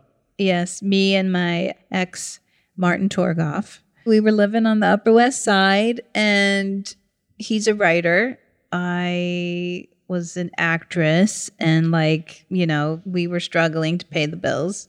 And this sort of Madison Avenue PR firm, friend of ours knew this woman who was, you know, about like Prada and Chanel and doing PR for those kind of companies. Somehow she landed the Jay Garcia ties as a client and she knew nothing about the Grateful Dead. And Marty, he wrote press releases for, you know, Live Aid, Farm Aid. So like he he, you know, was wrote for interview with Andy Warhol. I mean, so he was like a great He was writer. plugged in. He was a big rock and roll writer. Right. So he went for this interview and they wanted to do like a launch. And he they needed somebody who knew the Grateful Dead to write the press releases. And so he's like and at the time I had been I think I had done some event and I but I was I don't know. I was getting called Gertrude Stein of the Upper West Side because I was throwing these uh, salons, you know, these and like dinner and having all these great artists come over and do their thing. Anyway, they wanted to have some sort of cocktail party launch. And he said, Oh, you know, my girlfriend, uh, she's uh, like, she'd be amazing at this. So we both got hired. And it went from like a $5,000 cocktail party budget to like a $100,000 Party. event Right. And everything every idea we took to him i was like i could do a $5000 party but what if we got like an opera singer to sing a grateful dead as an aria grateful dead songs as an aria instead of a fashion show with like ford models what if we got real famous deadheads and then do like a 12 step meeting and say uh, hi my name is paul mazursky paul mazursky did it And I'm a deadhead. Hi, I'm Paul Mazursky. I'm a deadhead. I've been to over 300 shows and I'm wearing the dancing bear tie. So that was our fashion show. We did stuff like that and um, had this huge event. And it, the tie line became the number one tie line, you know, of all the ties. And we did the the Grateful Dead wear line. Awesome. Did you meet Jerry? No, he had passed. The ties were after he died? Yeah, the ties were after he died. I don't know why I had it in my head differently. Yeah, they were based on his art. right. hmm Wow, that's too bad. Yeah. So then they they fired the Madison Avenue lady, and then they hired us to do like a whole other campaign for Grateful Dead loungewear. How did you set up And the oh, so that's how I met Wavy Gravy. I was getting sidetracked. I met Wavy Gravy because the Grateful Dead bandmates didn't want to be the spokesperson for the tie line, even though they were involved. And so Marty, you know, was writing a book and Wavy was part of that book. And so he said, How about Wavy? They said, That would be fine. So we went to Wavy and then we said, uh, Would you be the spokesperson to do the press, sort of the, you know, and, and then we set up a scholarship fund for children who are economically challenged to go to Camp Winnarainbow, his circus and performing arts camp. Um, so a percentage of every tie or every piece of loungewear that was sold Went to to this scholarship fund, That's awesome. which is now called the Grace and Joy Scholarship Fund and that's how that for all Camp Winter happened. Rainbow. Yeah, You're friendly with a lot of like cool kind of people. I do have a lot of wonderful friends. But like Yeah. when you once told me that Odetta is your mother, how does that happen? How does that work? What does it mean? Explain well, it to me. it's a very personal story. She was in the she movie. was my she was my second mother, my birth mother, who's named Joan, um, and my father was Jerry. Um, raised me, and my birth mother, Joan. Um, I mean, when I say my birth mother, it sounds like she just gave birth to me and didn't raise me. Odetta, I met when I was a young adult, and um, how did that happen? we became very close. I I met her through friends, and we became very very close. And she she just started introducing me as her daughter. And you know, when you're Odetta, if you don't know who Odetta, I mean, she's the voice of the civil rights movement and this this icon. And so in her world, I was, you know, everybody saw me as her daughter. And so then I started telling my, you know, Joan, my mom, like, hey, you know, there's there's this thing happening. How do you feel about it? She was actually really cool about it. You know, she said, I think it's wonderful. She said, I had five kids of my own and Odetta never like birthed her own children. So she said, I think your relationship with her is beautiful. And which is really cool because I've talked to a lot of mothers who have said they would have been upset or threatened. I mean, at Odetta's memorial, I invited my mom and I said, "You just want you to know, you know, like there's going to be three thousand people there and two presidents, and you know, I will be introduced as as Odetta's daughter. Are you going to be okay with that?" And she's like, "I'm so proud." Right. you know, Well, and they she met- knows you they are met her e- daughter, though. You know They what I mean? they they met each other. Wow, she's awesome in that movie. And and one of my favorite things about that movie, Saint Misbehavin' and Dopey Nation, you should watch that movie. And Cracked Up. Well, I the love it. warning with Saint Misbehaving is only watch it if you want to feel good. Right. So that warning you. but like the people that you speak to are like a lot of mine just heroes, like Ramblin' Jack Elliott and like Odetta and whoever You know how he got his name? Odetta's mom. named Ramblin' Jack. Yep. Gave him that name, Ramblin' Jack Elliott. Well, listen, I love being in your apartment. I love hearing your story. And uh, I love your talk about trauma work and being groovy and all of it. so thank you for. Is there anything you want to say that you didn't say? Um, I want to talk about my new film, Yeah, talk about your new film. which is about recovery. Okay. So my new film that I'm really excited about is about Bruce Springsteen's therapist. Nice. His name is Terry Real. I say that because Bruce wrote the foreword to his new book called Us. So I'm not breaking any kind of HIPAA law here. And it's not about Bruce's therapy, it's about the work that Terry does really resonated with me because I feel really frightened about the state of the world Right. And the disconnection and the the division is manifesting in ways that feel really scary to me. And there's this phrase in the zeitgeist now that connection is the opposite of trauma. Okay. And then uh, The, isn't it the connection is the opposite of addiction? That's the Johan Hari phrase. I started saying when I would introduce Cracked Up, this is before the pandemic and we were taking it around the world here. I would say connection is the opposite of trauma. And that is because that really is how we heal trauma because we are wired for connection, literally, in our bodies. Biologically, we are wired for connection, we are wired for love. And that's why the meetings work because we're in there seeing each other and in community and in fellowship. And that's why we that's why we feel better. And that's why we feel bad when we isolate. Right. Not alone, but isolation is is makes the circuits go haywire. Fucks you So up. that's a biological fact, okay? And so how do we connect? How do we have relationships? We all know we, we struggle with relationships. There's many chapters in the big book about relationships, Sure. right? How do we stay connected? How do we repair? How do we love? And which And is which is why this movie is probably going to be so important because if we can have a grip on these relationships then we can have much more of a grip on our life and our happiness Right. Bruce says in the forward, Bruce Springsteen, he says in the forward, if I can't connect to you and I can't connect to me, I can't connect to climate change. I can't connect to racism. I can't connect to anything so what's ha- what what happens in in the me and the you between two people is the same thing that happens in a patriarchal system. They both mirror each other so beautifully. So it's going to go broader to the to the culture, to community, to patriarchy is power over, and connection is power with. You can have one or the other, but you can't have both at the same time. right i get it all right well michelle it's beyond a joyful moment for me to spend this little time with you and thank you for coming on our little podcast I love you, Dave. i love you too michelle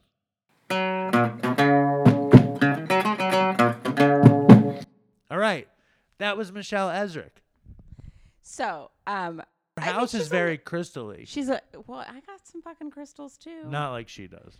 Have you looked on my shelves? And You you if you go there, there's you just cannot. literally big old you- crystals everywhere. you- it's like a fucking hippie I've got mal- palace. malachite on right now. it's Erin.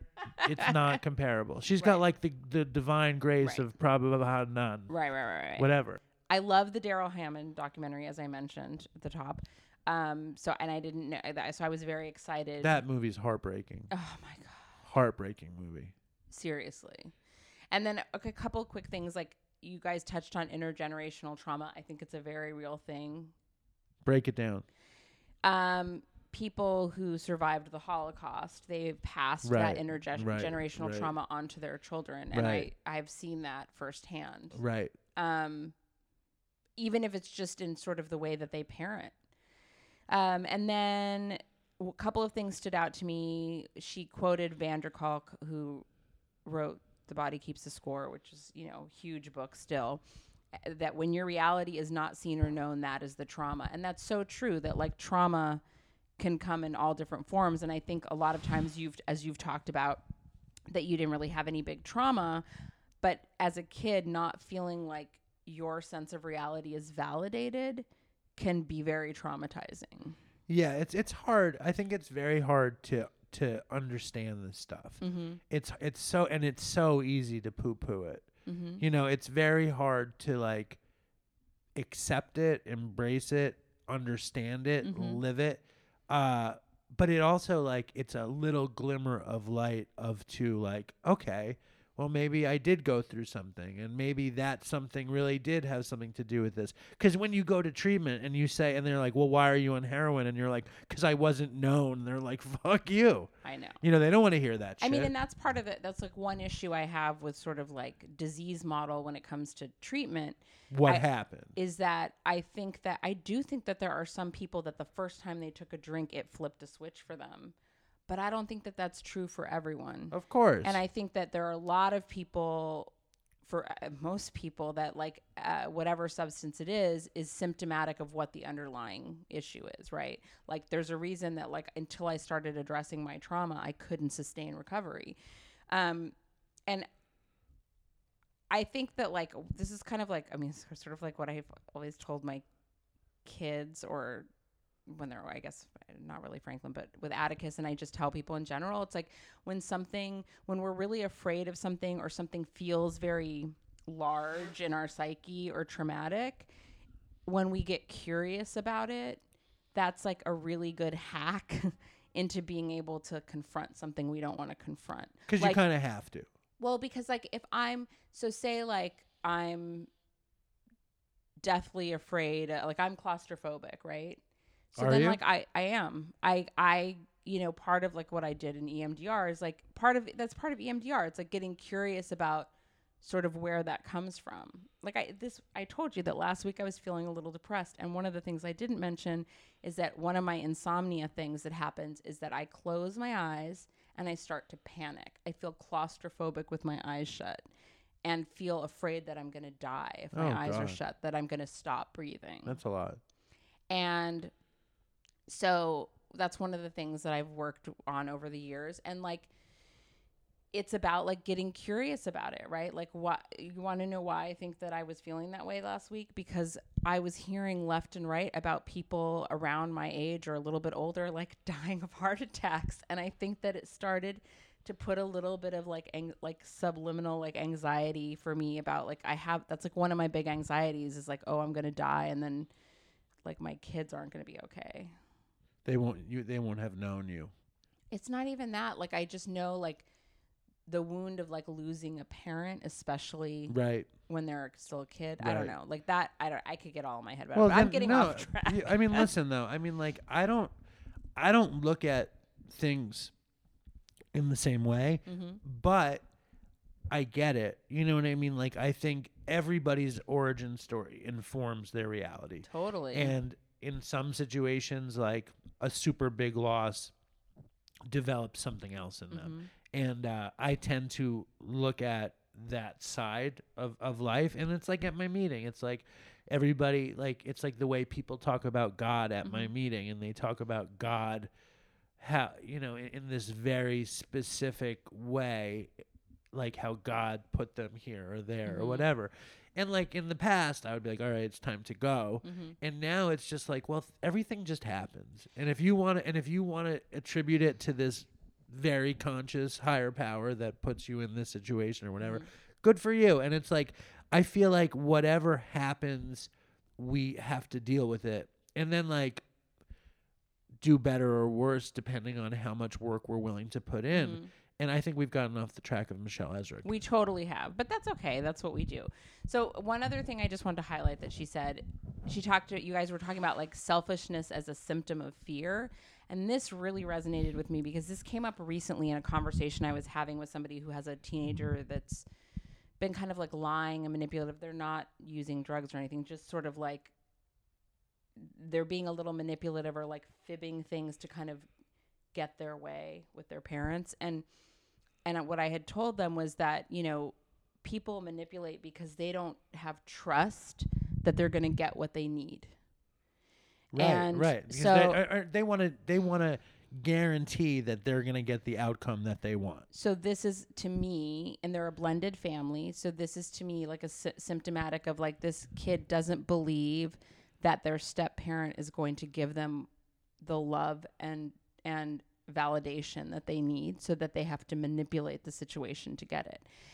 Because behavior is just communication, and this is something as a parent that's really challenging for me to always remember, is that when whether they're an adult or child having a tantrum, it is communication. They are communicating something that they don't know how to put into words. And when we look at behavior that way, it allows us to sort of have more compassion and empathy for people and not be as reactive to it and not be as affected by it. Where you know did I where mean? did we start though? Selfishness as what? is a symptom of fear.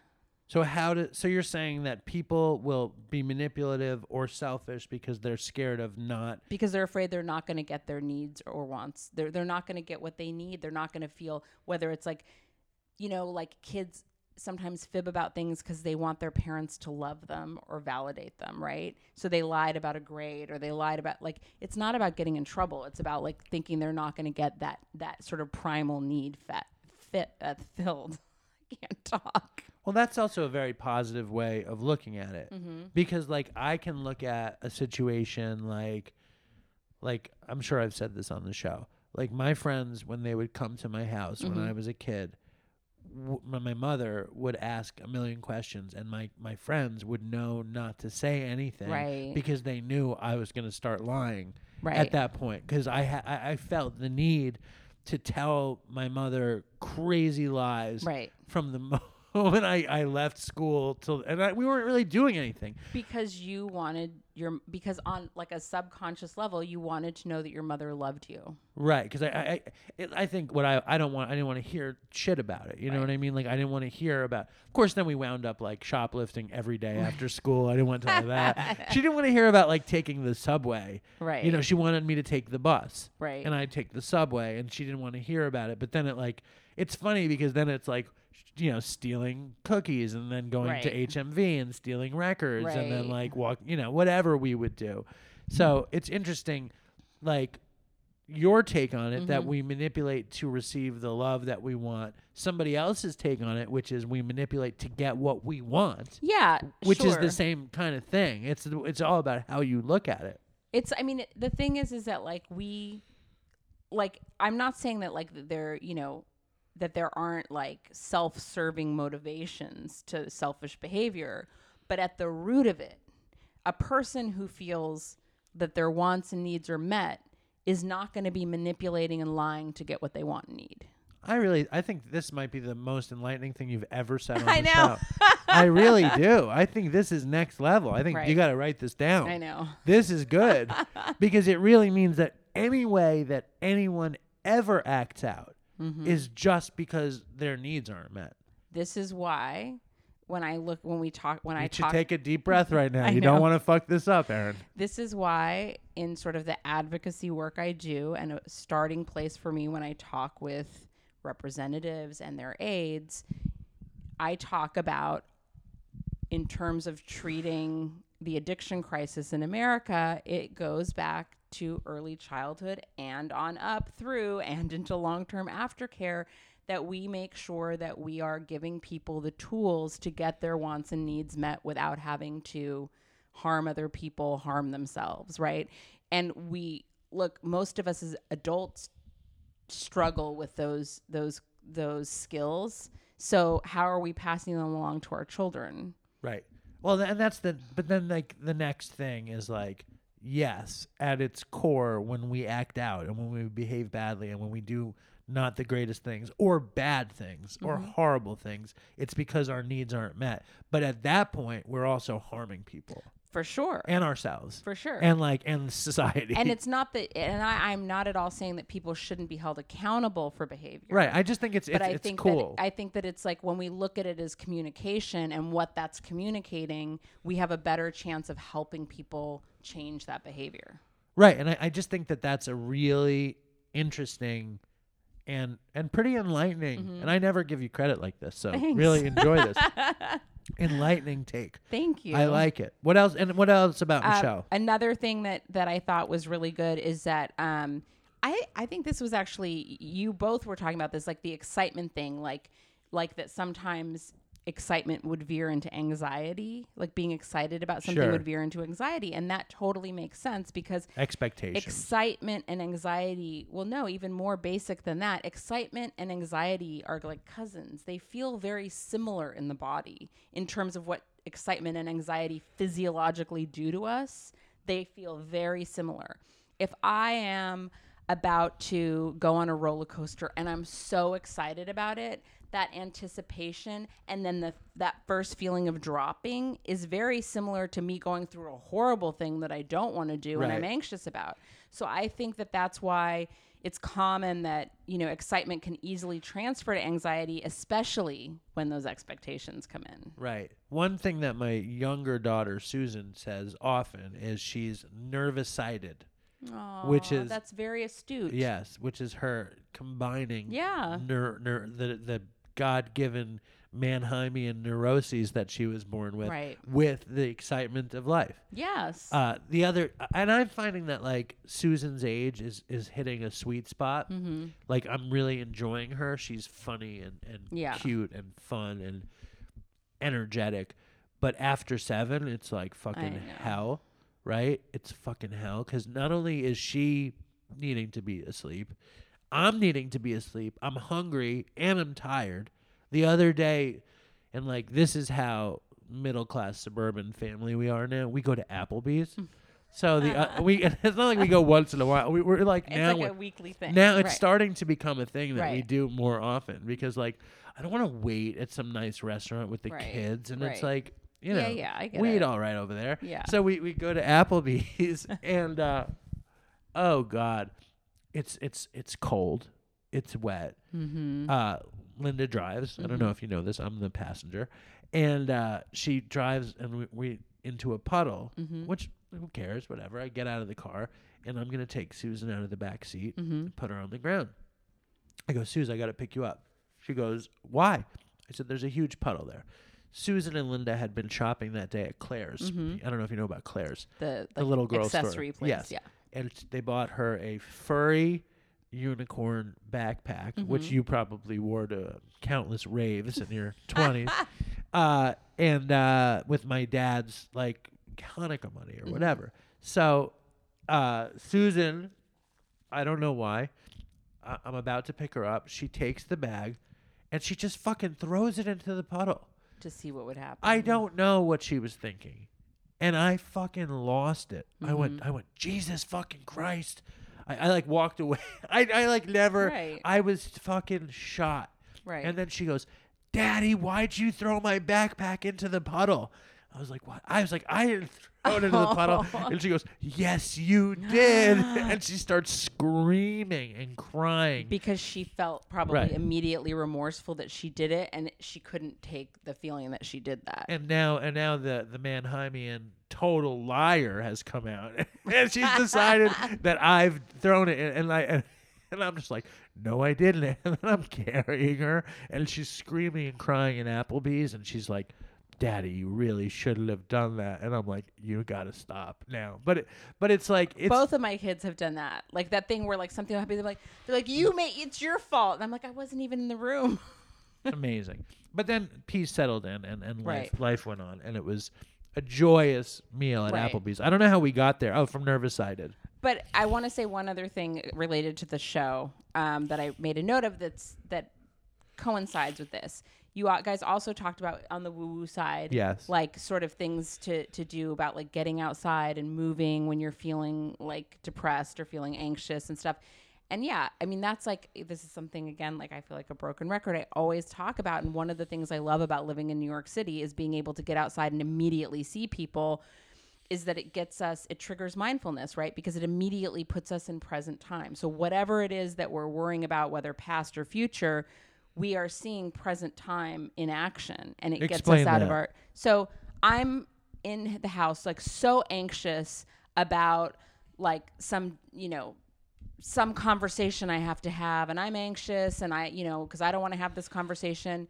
If I go outside and I start walking, and I'm like, oh, I'm like, oh, that's like that weird lady I see with her dog every day getting Right. coffee, and then I just start having thoughts about what I'm seeing in front of me rather than worrying about the thing that isn't even in front of me. Well, you're others focused. Right. You're not self centered in that moment. And then, well, since we keep talking about kids, I'm going to say one more thing because I mentioned it to somebody this morning, like walking to school, like another parent, and they're like, oh my God, like I'm going to use that. My little one has a lot of anxiety about things. And so there's this YouTube channel, like Cosmic Kids Yoga, this British woman, and she also has like this like meditation thing called the Zen Den. So we looked up one of them. He likes this YouTuber. So she's it's a, like a mindfulness meditation and she has like a little cartoon to go with it. You can either watch the cartoon or close your eyes and just listen. And she says, you know, you are a pond and in that pond you're going to see all different kinds of fish swim by. There's a happy fish and an angry fish and a sad fish and a sleepy fish and a nervous fish. And these are all your feelings. And your only job is to be the pond. And you can look at the fish And Franklin's and you this might you might feel like the fish, but you're not the fish. You are not that angry fish. You're not that sad fish. You're the pond. I think this is like this is the least dopey you've ever been, but this is some good stuff you've been. But but yeah, but I was like, but he really liked that, and because this, we were doing this because he didn't want to do his eye drops for the pink eye, and was all nervous about it, even though he'd done them several times. We have to do them a few times a day, and like just like oh, it would take. He, he's like, you need to calm me down first. He will say. Help me calm down. Help me calm down when he's anxious, okay. which is good. Susan does something like she goes, "Help me." yes. Ha- w- w- you know, help me. You know, Yes. she throws a fit and then she says, "Help me." Which so is what do you amazing. do? So what do you do? so do? then I help him. I well, See, I think she's just manipulating. they, if- She's if just it- she's just manipulating me to, to not get angry at her. if a kid but i think that like again it goes back to that thing like i always think of this scene in that movie the a christmas story which you've seen yeah everybody I've actually never seen. are it. you kidding me But continue. okay there's a scene where there's a bully in it who beats up kids Yeah. and ralphie the main character Yes. one day gets into like this thing he's just like he's kind of had it he's at the end of his rope with like things going wrong for this gift he wants for christmas the, the the BB gun? and the the yes and the bully breaks his glasses Yes. and this is a big problem in his house he gets in big trouble if he breaks his glasses and he just loses it and goes off on this kid pummeling him Yeah, I've seen the in clip. He anger fucks and like he's like bully. he's Yeah. cursing he's like mother Yeah. god damn it blah, blah, blah, Right. blah. and and everyone is like doesn't know what to do his little brother goes and gets his mom but then when his mom shows up he just collapses and just hysteric like just sobbing because that's Hold on, I was looking for the tool to help Susan. What, do- what do you say to I'm, Franklin? I'm telling. Okay. Oh, the tool. Okay, but I'm telling you is that like a lot of times when kids act out, then they it's not they're again it's like it's communication. Then they kind of freak out and they don't even know why they're mad. So when she's saying when I get so frustrated with Franklin, like calm me down, calm me down, but I'm like no, this is a gift for our kid to say help me. so what do you do? So I calm him down. How do you do it? So what I do is I start doing this like I'm what I'm doing. You can't see this, but I'm kind of like rubbing my arm like, you know, kind of like soothing the nervous system Right. and I say I said, "Okay, I said Franklin, can you name three fruits that you like? Right. Can you tell me two colors in the rainbow? Misdirection. Can you tell me the name of a country that starts with the letter C? This is literally like what my therapist has He's done like with me Cambodia. Give me another one. he always says Canada. Right. so we do that and it that's it's all just mindfulness. It's bringing your brain back into present time because anxiety is so rooted in not being in present time. All right. Well, this is a great tip. Yeah. Was there anything else about Michelle before we finish this thing? Um, no, I mean, I, I really enjoyed it. I thought it was a really fast listen, and she had a lot of good stuff in there. I haven't seen the Wavy Gravy movie, and I'm gonna see it. It's and incredible. I, really, I was, I didn't know who Saint she was. Misbehaving, I think it's called. Yeah, I didn't know who she was when I started listening to this, and then I was like, "Oh, that Darrell Hammond doc that I loved," and and she's known so many. Like, she just seems like she's known a lot of interesting people, lived a very sort of full life. For sure. And uh, before we go, another really interesting person is Duncan, aka Slam Duncan, Yes. aka Upper Decker, who is a diehard Dopey fan. He is often at the Dopey Patreon Zoom. He's often in the Dopey Zoom. He is a character. He is an idiot, but he's also brilliant. I don't think he's an idiot. He's a brilliant He's idiot. A nice guy. Listen, I'm, Yeah. I think I'm an idiot Yeah. too. I'm All not right. really putting him. You're like you're an idiot, but not Dun- you're not. Duncan. Uh, anyway, he sent in this voicemail. Let's Okay. play Duncan's voicemail. Yo, what up, Dave and Dopey Nation? It's your boy Slam Dunk calling in. Uh, calling to inform you all about a very awkward interaction that I had with a certain 80s pop star by the name of Boy George uh, that I had uh, about a month or two ago. So, anyways, um, I came across some backstage passes to see the Culture Club down at the uh, Foxwoods Casino in the wonderful land of Connecticut. Uh, I figured that you know, boy, boy George, he's he's one of us afflicted folks, so I decided to pack my dopey T-shirt to spread the gospel about the greatest podcast concerning drugs, addiction, and dumb shit. So I I get to the venue.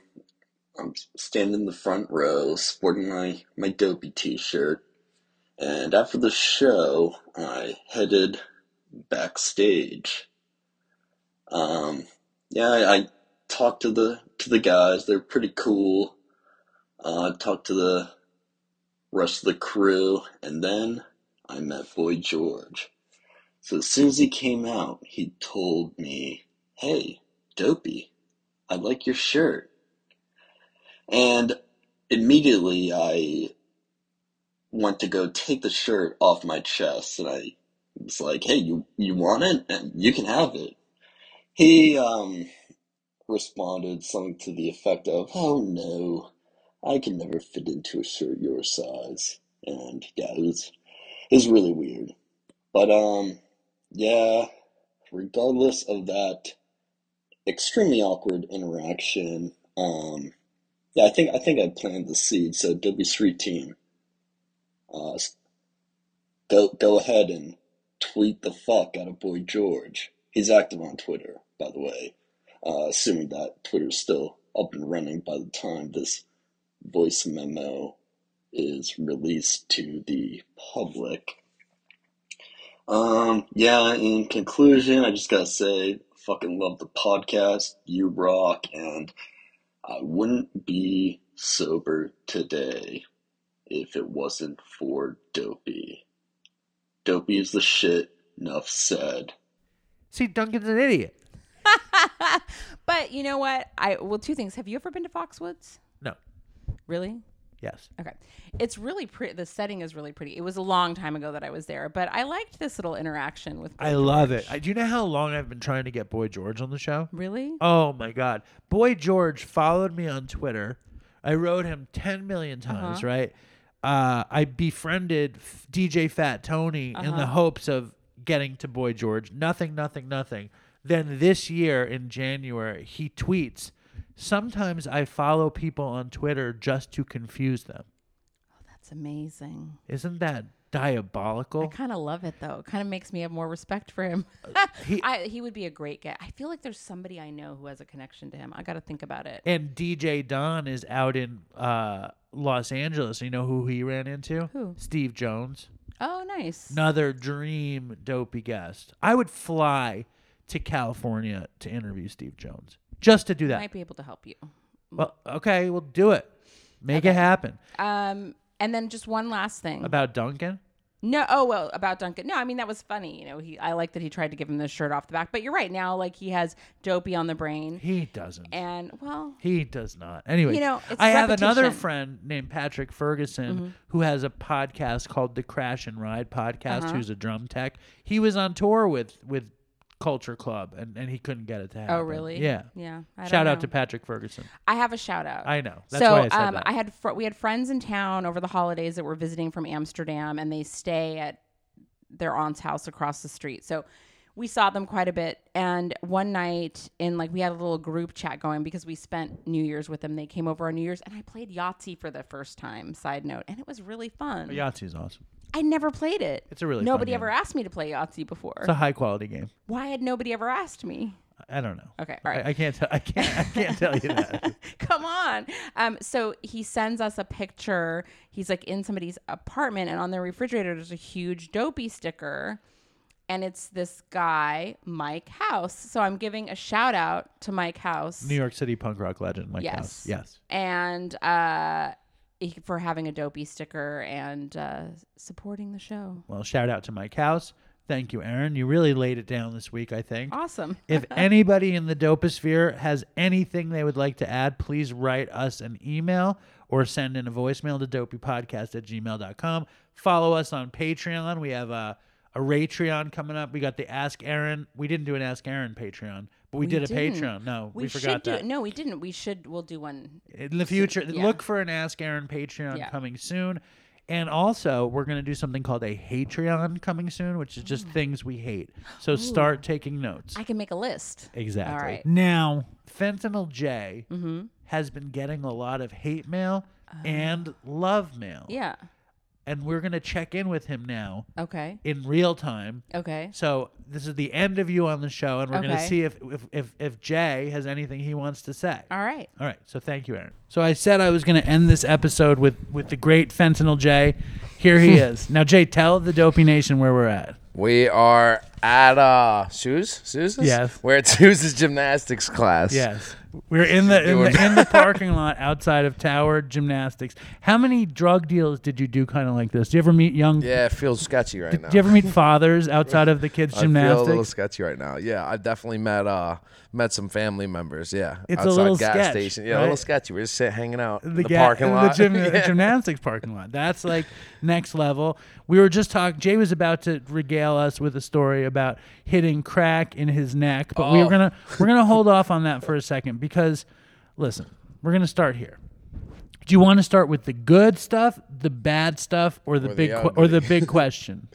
Uh, start with good. Always start. No, that, no, we're gonna start with the bad. start with bad. Yeah, start with bad. we're gonna do bad, then we're gonna do good, then we're gonna get to the big question. Okay. Here's the bad. All right, let's hear it. Somebody posted this on my Instagram stories. Disrespect. Disrespect. You ready? Yeah, yeah, yeah, yeah. Fentanyl. What's his name? What's his name? I don't know. I don't know. But I, I want you to, if you read it, I'll get upset. Right. Fentanyl. You brace oh, yourself. shit. Are you okay? Oh shit. Are you all right? I'm ready. You're focused. Hit me. You're centered. Hit me with it. Fentanyl Jay is the biggest piece of shit. I want, Oh I, I shit! know. Coming off Shots strong. fired. I, Yo, I wonder how many people he's literally killed, body brokering and selling fentanyl, and, Mm. and just dopey nation. Just you know, Jay, do- Jay is so fucking uh, mindful and next level. He doesn't even have social media, so I'm polluting his brain with You this are. our show. Here we go. the hate, Uh, the hate speech. He's literally killed body brokering and selling fentanyl. On top of saying he doesn't even have any guilt. What a horrible person. Yo. Someone should slip some fentanyl into his drink. The world would truly be a better place. Really sad. I don't know how you could even have him on your podcast. Wow. To be honest, Wow. Is there more? that's it. Okay. With all due respect, guy. yes. With Oh, all due respect. oh, boy. Oh. Go fuck oh. yourself. Listen, I'm sorry. I I believe I think the fuck you were wishing this on someone to slip fentanyl in my drink. that's not nice. I th- I think fucking what do you? I That's think not a world- kind thing. That's Do- not a kind thing. Do you want to hear all the all Sitting the in his fucking high chair over there, and then high I, horse. You know what I wrote back to him? What'd you write? Thanks for the feedback.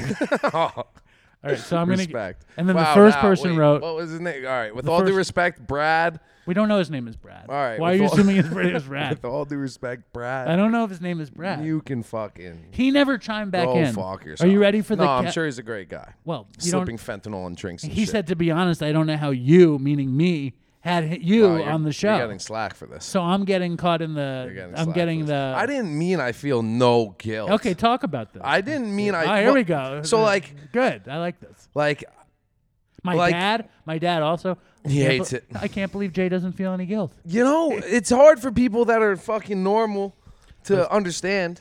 You.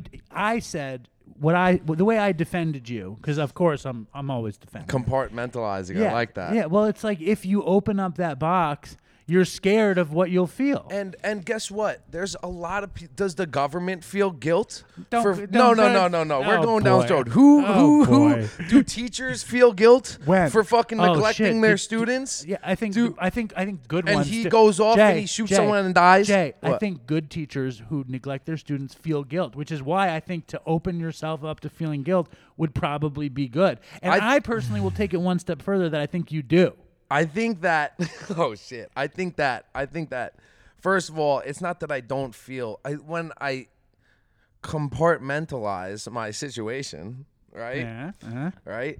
I uh You like that word? I like it. I like it because it makes sense to me. I like it. it's yeah, yeah. real. I'm not. I'm not digging too far into. it. I'm looking at the big picture here. Fucking Brad. So If your name is Brad. I'm, Continue, I'm please. looking at the big the big picture here. Yes. You know.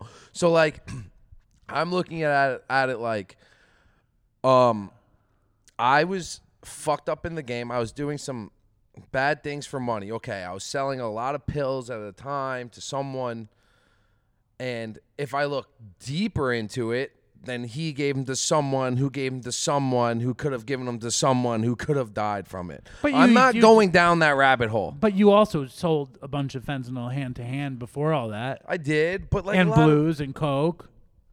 Yeah, n- Not to mention the PCP laced weed, shut up. the doses, all that stuff.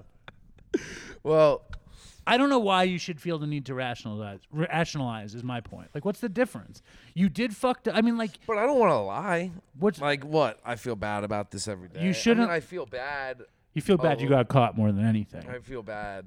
That's the wor- the I feel worst bad part. A little, But I feel bad I mean, listen. when I look into it deeper. But I'm not diving down that rabbit hole. And this guy, fucking Brad, should feel bad about wanting to slip fentanyl No, in no. a fucking good person's drink. It's all right. I'll probably be fucking high for the day, You- Brad. you- Thanks, thanks. hold I'm just just calm down. Just calm down. All right, I'm what fine. I like to think, this is my assessment. I know you pretty well. My assessment is you feel you feel really bad you fucked your life up. yeah, I feel bad about that. You don't feel good that anybody that consumed your fentanyl died. Don't feel good about that. How could you? Good, yeah. How could You, you? you don't feel good about uh, uh, pushing addiction down a hill. Do you feel good about it? I don't feel good about it. No, can't- I mean, nothing to feel I good I don't about. feel good about it. But like we're talking about a lump sum of life's decisions, Mm-hmm. right? Like I look back at my life, I sold very little drugs, but I sold some drugs. Mm-hmm. I don't think about it ever. I think about and I don't even think about like my time as an addict really. Mm-hmm. You know, that was a long period of my life where I didn't make the best choices and my, and I paid the price for it. Yeah. And I think, you know, the worst part is is that you're you're pretty certain that you're going to pay a horrible price for it. Hard price. And unfortunately, that supersedes the guilt. Yeah. But I also think like you have a lot on your plate. Yeah, don't worry, Brad. I have a lot of time to fucking think about it. You know. but- but, like I think Linda said because I talked to her about it, and she said to open. I said I think that you protect yourself, and she said, well, the tr- she's a therapist. She says to open yourself up to it, you you'd protect yourself more. So mm. put that in the back of your head. Now, do you want to Okay. hear the good stuff? yeah, I, I think I need it. Here's the, okay. Here's the good. Brad was came, Brad was he came hard. was tough. He came hard. Came out swinging. really hard. So the first person said, What was the first line? It was first of all, Jay, go fuck yourself. "Fentanyl Jay is the biggest piece of shit. shit." Yeah, yeah, not yeah. good. All I'm right. sorry. I'm sorry I did this. fucking Okay. crazy. First person said, "What the fuck? People are horrible." Good. Next Talk- person about said, "Dopey." Yeah, he's not talking Brad. about you. All right. That'd be funny like, if he was talking about you. Next person said, "Dopey is meant to be a safe space where true. everyone can talk about the shit they've done without judgment, What's the point? Everyone's done shit. Shout out to her. How do you know it's a girl? I feel it. I felt it. All right, here we go. I strongly disagree with this message. It's sad that people Wow. have so much hatred toward people they don't even know. I find Jay to be super cute and funny. My favorite episodes are ones he's on. Wow. Shout out to him. That, that's probably a girl. Shout out to her. Shout out to her. all right. Here we Wow, go. that's awesome. You know what? The love feels good. Next one. Strongly disagree. Next one. Weird how people don't truly want uh, hope for redemption. Yeah. Wow. That's what I'm. That's where I'm coming Strong. from. Hope for redemption. Yeah. I ride hard for Jay, and I'm not even horny for him. That's my fucking guy. That's girl. a woman. Yeah. That's my girl. Keep up the amazing work, Dave. Hell yeah. Thank you. Uh, wow. She's not even horny for you. Feels good. right? Even though she's not, it would be better if she was horny for you. She's probably fucking. I'm You horny. she- I'm horny for her now. Thank. Thank you. Very good. Then we love Jay. Oh man. There's some principles before personality shit. Or for non 12 step- steppers, people in glass houses shouldn't throw stones. We have all done some regrettable things. If we can't find compassion with other dope fiends, then where can we find it? Right? That's real life. all right. Yep, Jay is my fave with a lovey emoji. Emoji. Uh, Sweat for wet jet. what was it? redemption is possible for anyone. Leave Jay alone, you dork. You dork. That's I love that word. Okay. Love that word. Oh, this is this is the, the one of my favorite ones. All right, let's hear it. When did your listeners become such pussies? We love the debauchery. Right? It's true. Okay, here we go. Man's need to lay off Jay. We all fuck up, make decisions, and do true. horrible shit when we are out there and suffering. It's true. And you were addicted to the money too. It's True. I was addicted Hopeless. to everything. Yeah, I was hopeless. Wow. Uh oh, here we go. More This hate? is, this is not a good one. All right. I like that. I've got friends who feel guilty. Oh no, this is a good one. oh hell yeah. Okay. I've got friends who. There's one more bad one, though. I've got friends who feel guilty for exposing, exposing others to certain things. I always tell them that's not how drugs work. No one is responsible for anyone else's choices. Jay has lit, has not quote unquote literally killed anyone if you ask me. Deliberately putting fentanyl in something you're selling as something else is one thing. Yep. But selling it as is does not make him responsible for overdoses in my opinion. Agreed. Don't get too crazy. I'm sorry. I agree. right. nah, Jay. If he was to slim some fentanyl in my drink and I died, if you didn't know the fentanyl was there, it was a if it was a fentanyl drink, cocktail yeah. and you knew it, then yeah, you wouldn't then be. Then I would right. drink it Okay. Knowingly. Nah, Jay is cool in my book. We all done some fucked shit out here, but true. uh, okay. And I get why I kind of sound like a dick though. That's why when I was saying it on the last time, I was like, wait.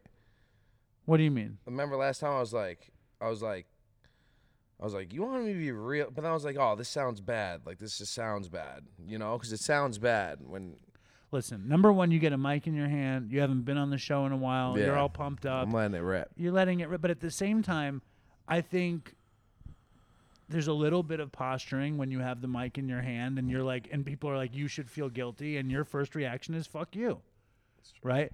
But I think in reality, you feel a lot of things. It's not just one thing.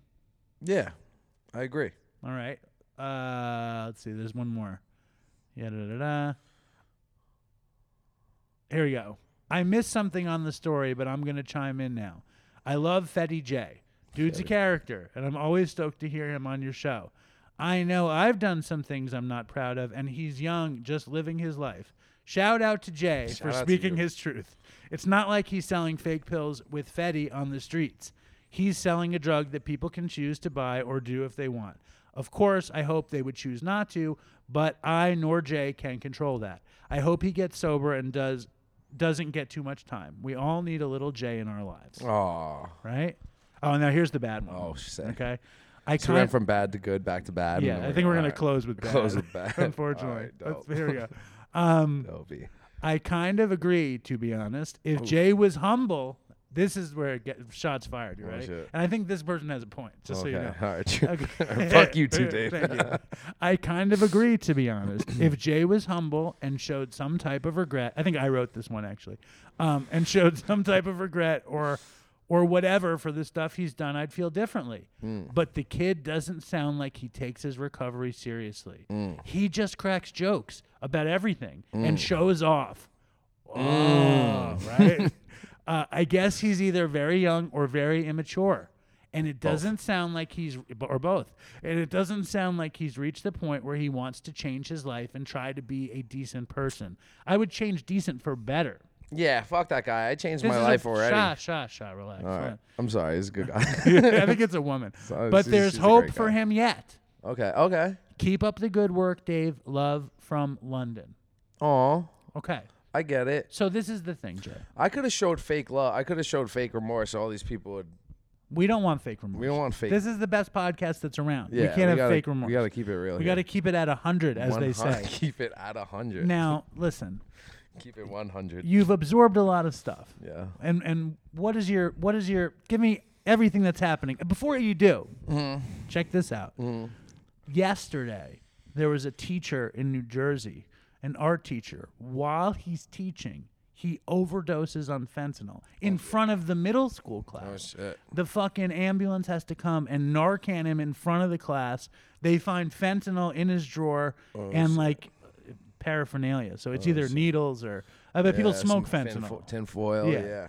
Right. So that's what do you think about Oh, that? shit. Probably one of your customers. It's fucking traumatizing, huh? Uh, that's for, what I'm the, saying. for the schoolers. It's not good. Oh, he would be an art teacher though if he was any kind of teacher. Exactly. you know, he's like listening to fucking Yeah. Lou Reed and and ODing, and that's that's the dopey story that I want. I want to get him. We Get gotta him on the show. Get him on the show. Have him change. Help him change his life. You know. Now, Jay, you've had a lot of information. There's a lot of things happening. Jay, also, it's dry. It's.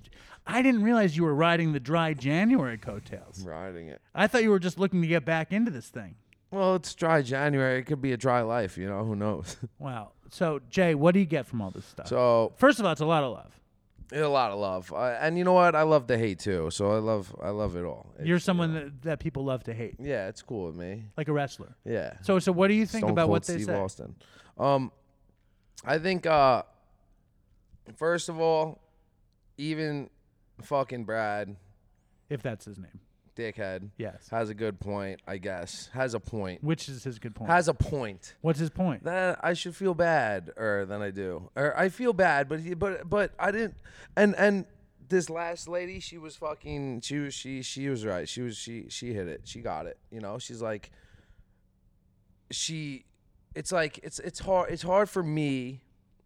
Well, first of all, like I said before, I'm not gonna come on here, and fucking, I don't. I don't have any so I have no way for anyone to get to me from here, you know, to talk to me, to get to me from here. So I can really just let it rip, you know? Like I have no reason to like fake guilt it or like, you know, show or cuz you know, um, that shit could I could be political. But you also respect you respect me and the show, and you know what the show is supposed to be. Yeah, and it, yeah, exactly. And and it's like regardless of like the feelings of what happened then and but I I've came a very very long way even for me to even acknowledge that I might feel bad. I think I've came a very very very very very long way in the last year. Describe that to me. Like, where were you versus now? Like like a year ago, like th- that's just a tip of the iceberg. Like there is some shit like malicious like bad things. Though like selling drugs is bad, right? But like but like ha- you know, violent things are worse in my like direct acts of violence to me like personally is worse I feel like. You know, like there are some things that you you do feel bad for, you know. So Like, maybe you- I just so haven't got there yet. so you, you know. you you're currently reflecting on your last violent shit. yeah. More than more than all this stuff. Yeah, exactly. Like I've, I, you know, I, and maybe I'll get there. You know, it's possible, but it's like, it's like, it's like right now. Uh, the way I see it is, even if you know the guilt hasn't set in, me, I'm not sitting in prison yet for this. So, um, even if it hasn't set in, it has set in. It's I've came a very long way. Like a year, you know, two years ago, I wouldn't give a single fuck. I wouldn't reflect on a day in my life. So I would what's just live a day in my life. The difference getting caught had a lot to do with it, honestly.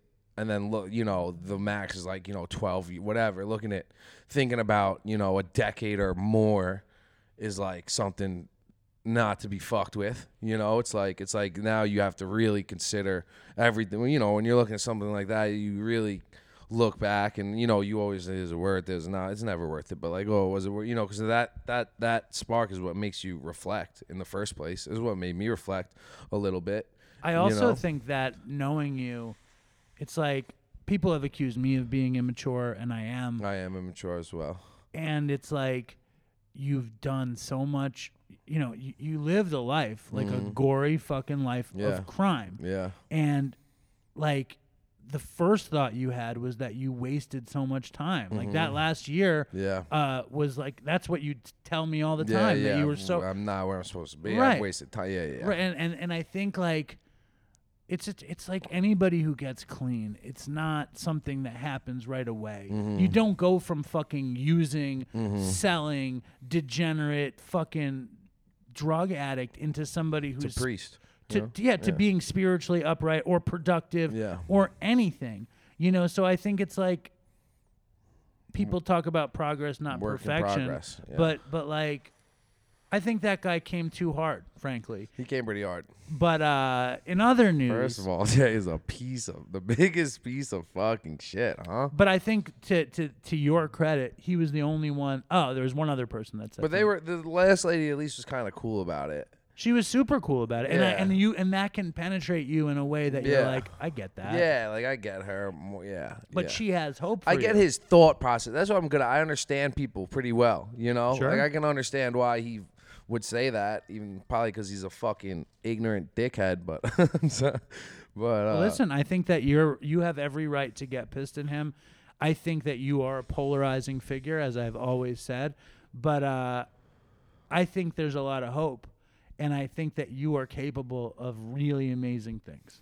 But you know that I think that. yeah, I know. Um. You're doing amazing things. Well, I, I appreciate that. Yeah. I'm right now. I'm sitting out of a gymna- outside of a gymnastic studio talking Shout to out you. to Suze. Shout out to Susan and, Yeah. and the cr- crew at Towers. Yeah. um, now, before we go, Mm. the other day Jay and I were talking. Jay was like, a couple weeks ago, he's like, "I'm doing it. January, it's happening." Yep. And then the other day, he's like, "Dave, I'm gonna have a glass of red wine tonight for the health benefits." Health man. So what's happening? So uh, we're like a week happening? into January, Yep.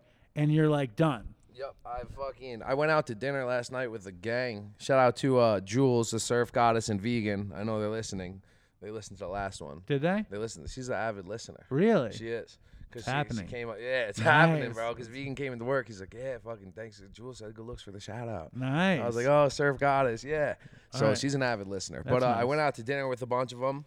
Not Jules, she's sober, but her boyfriend vegan, and a bunch of friends, and you know everyone's drinking. And I was, you know, I was thinking about it.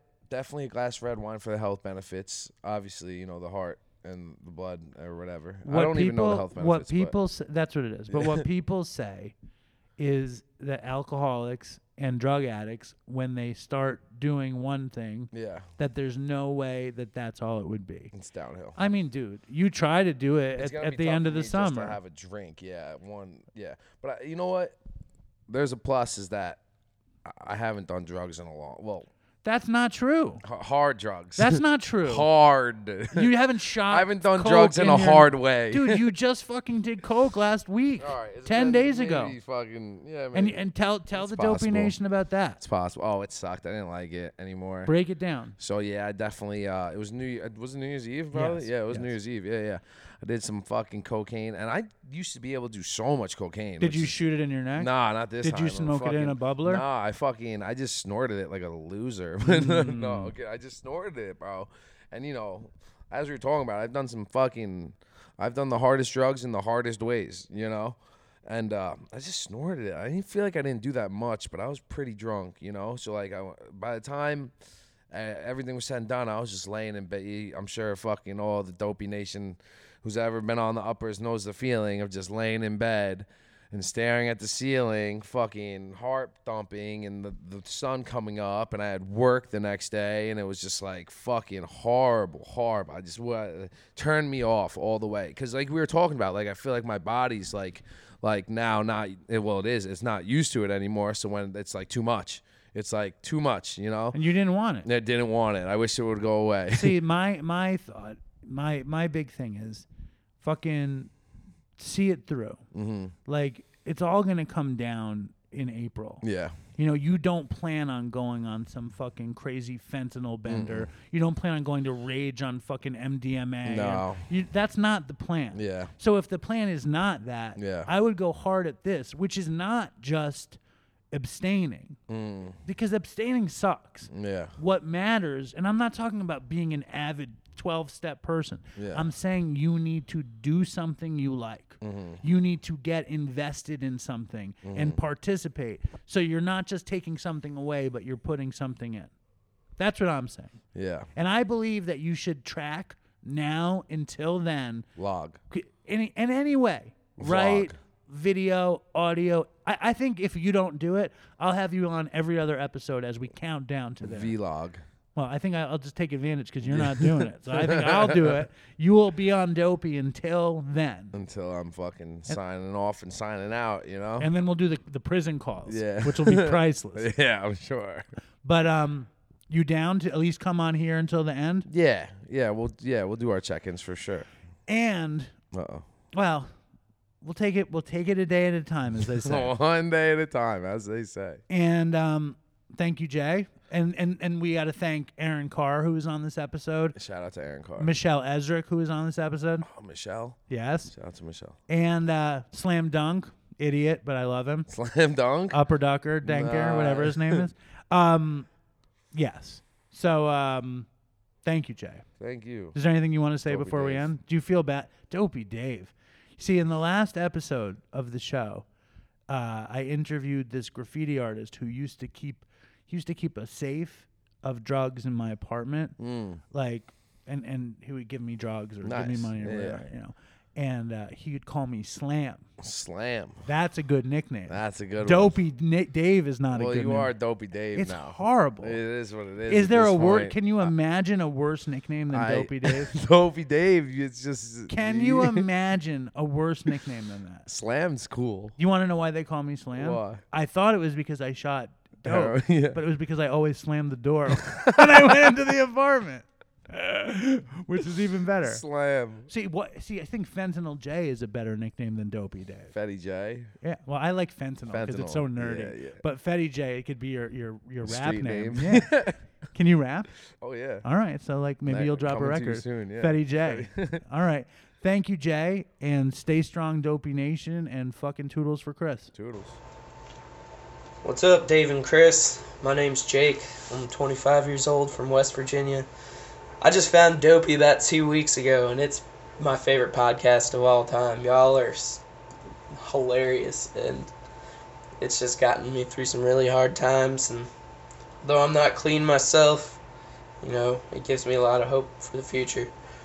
Um, I really like Dave's song, and I'm gonna do a little cover of it here on my banjo. Hope y'all don't mind too much. I wrote a uh, third verse myself. Sorry about the poor quality. It's just on my phone. And, uh, sorry about the banjos. Things hard to keep in tune.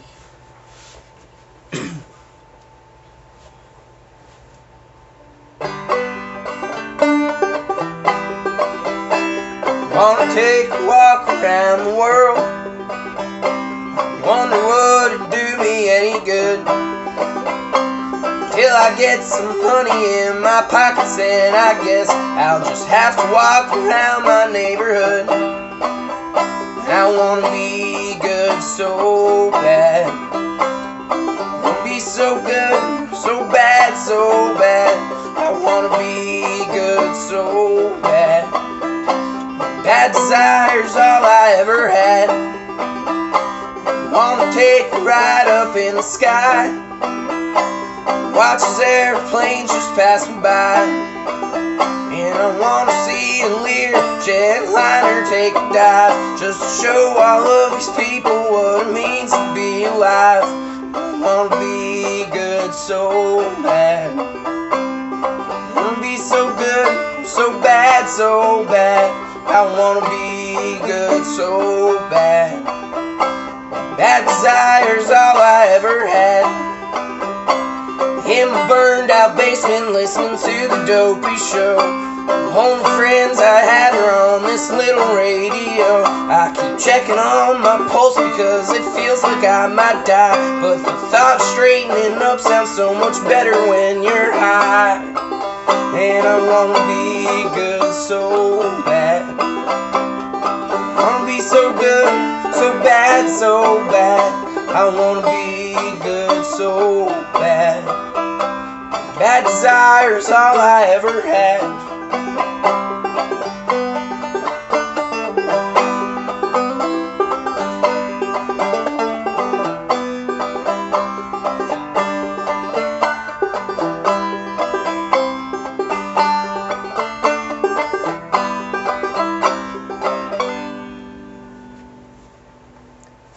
Well, I hope y'all hear this. Makes it through the uh, big inbox emails. Feel free to play a clip on the show if you want. I, if not, I know it kind of sucks. All right, uh, really appreciate it. Thanks, y'all.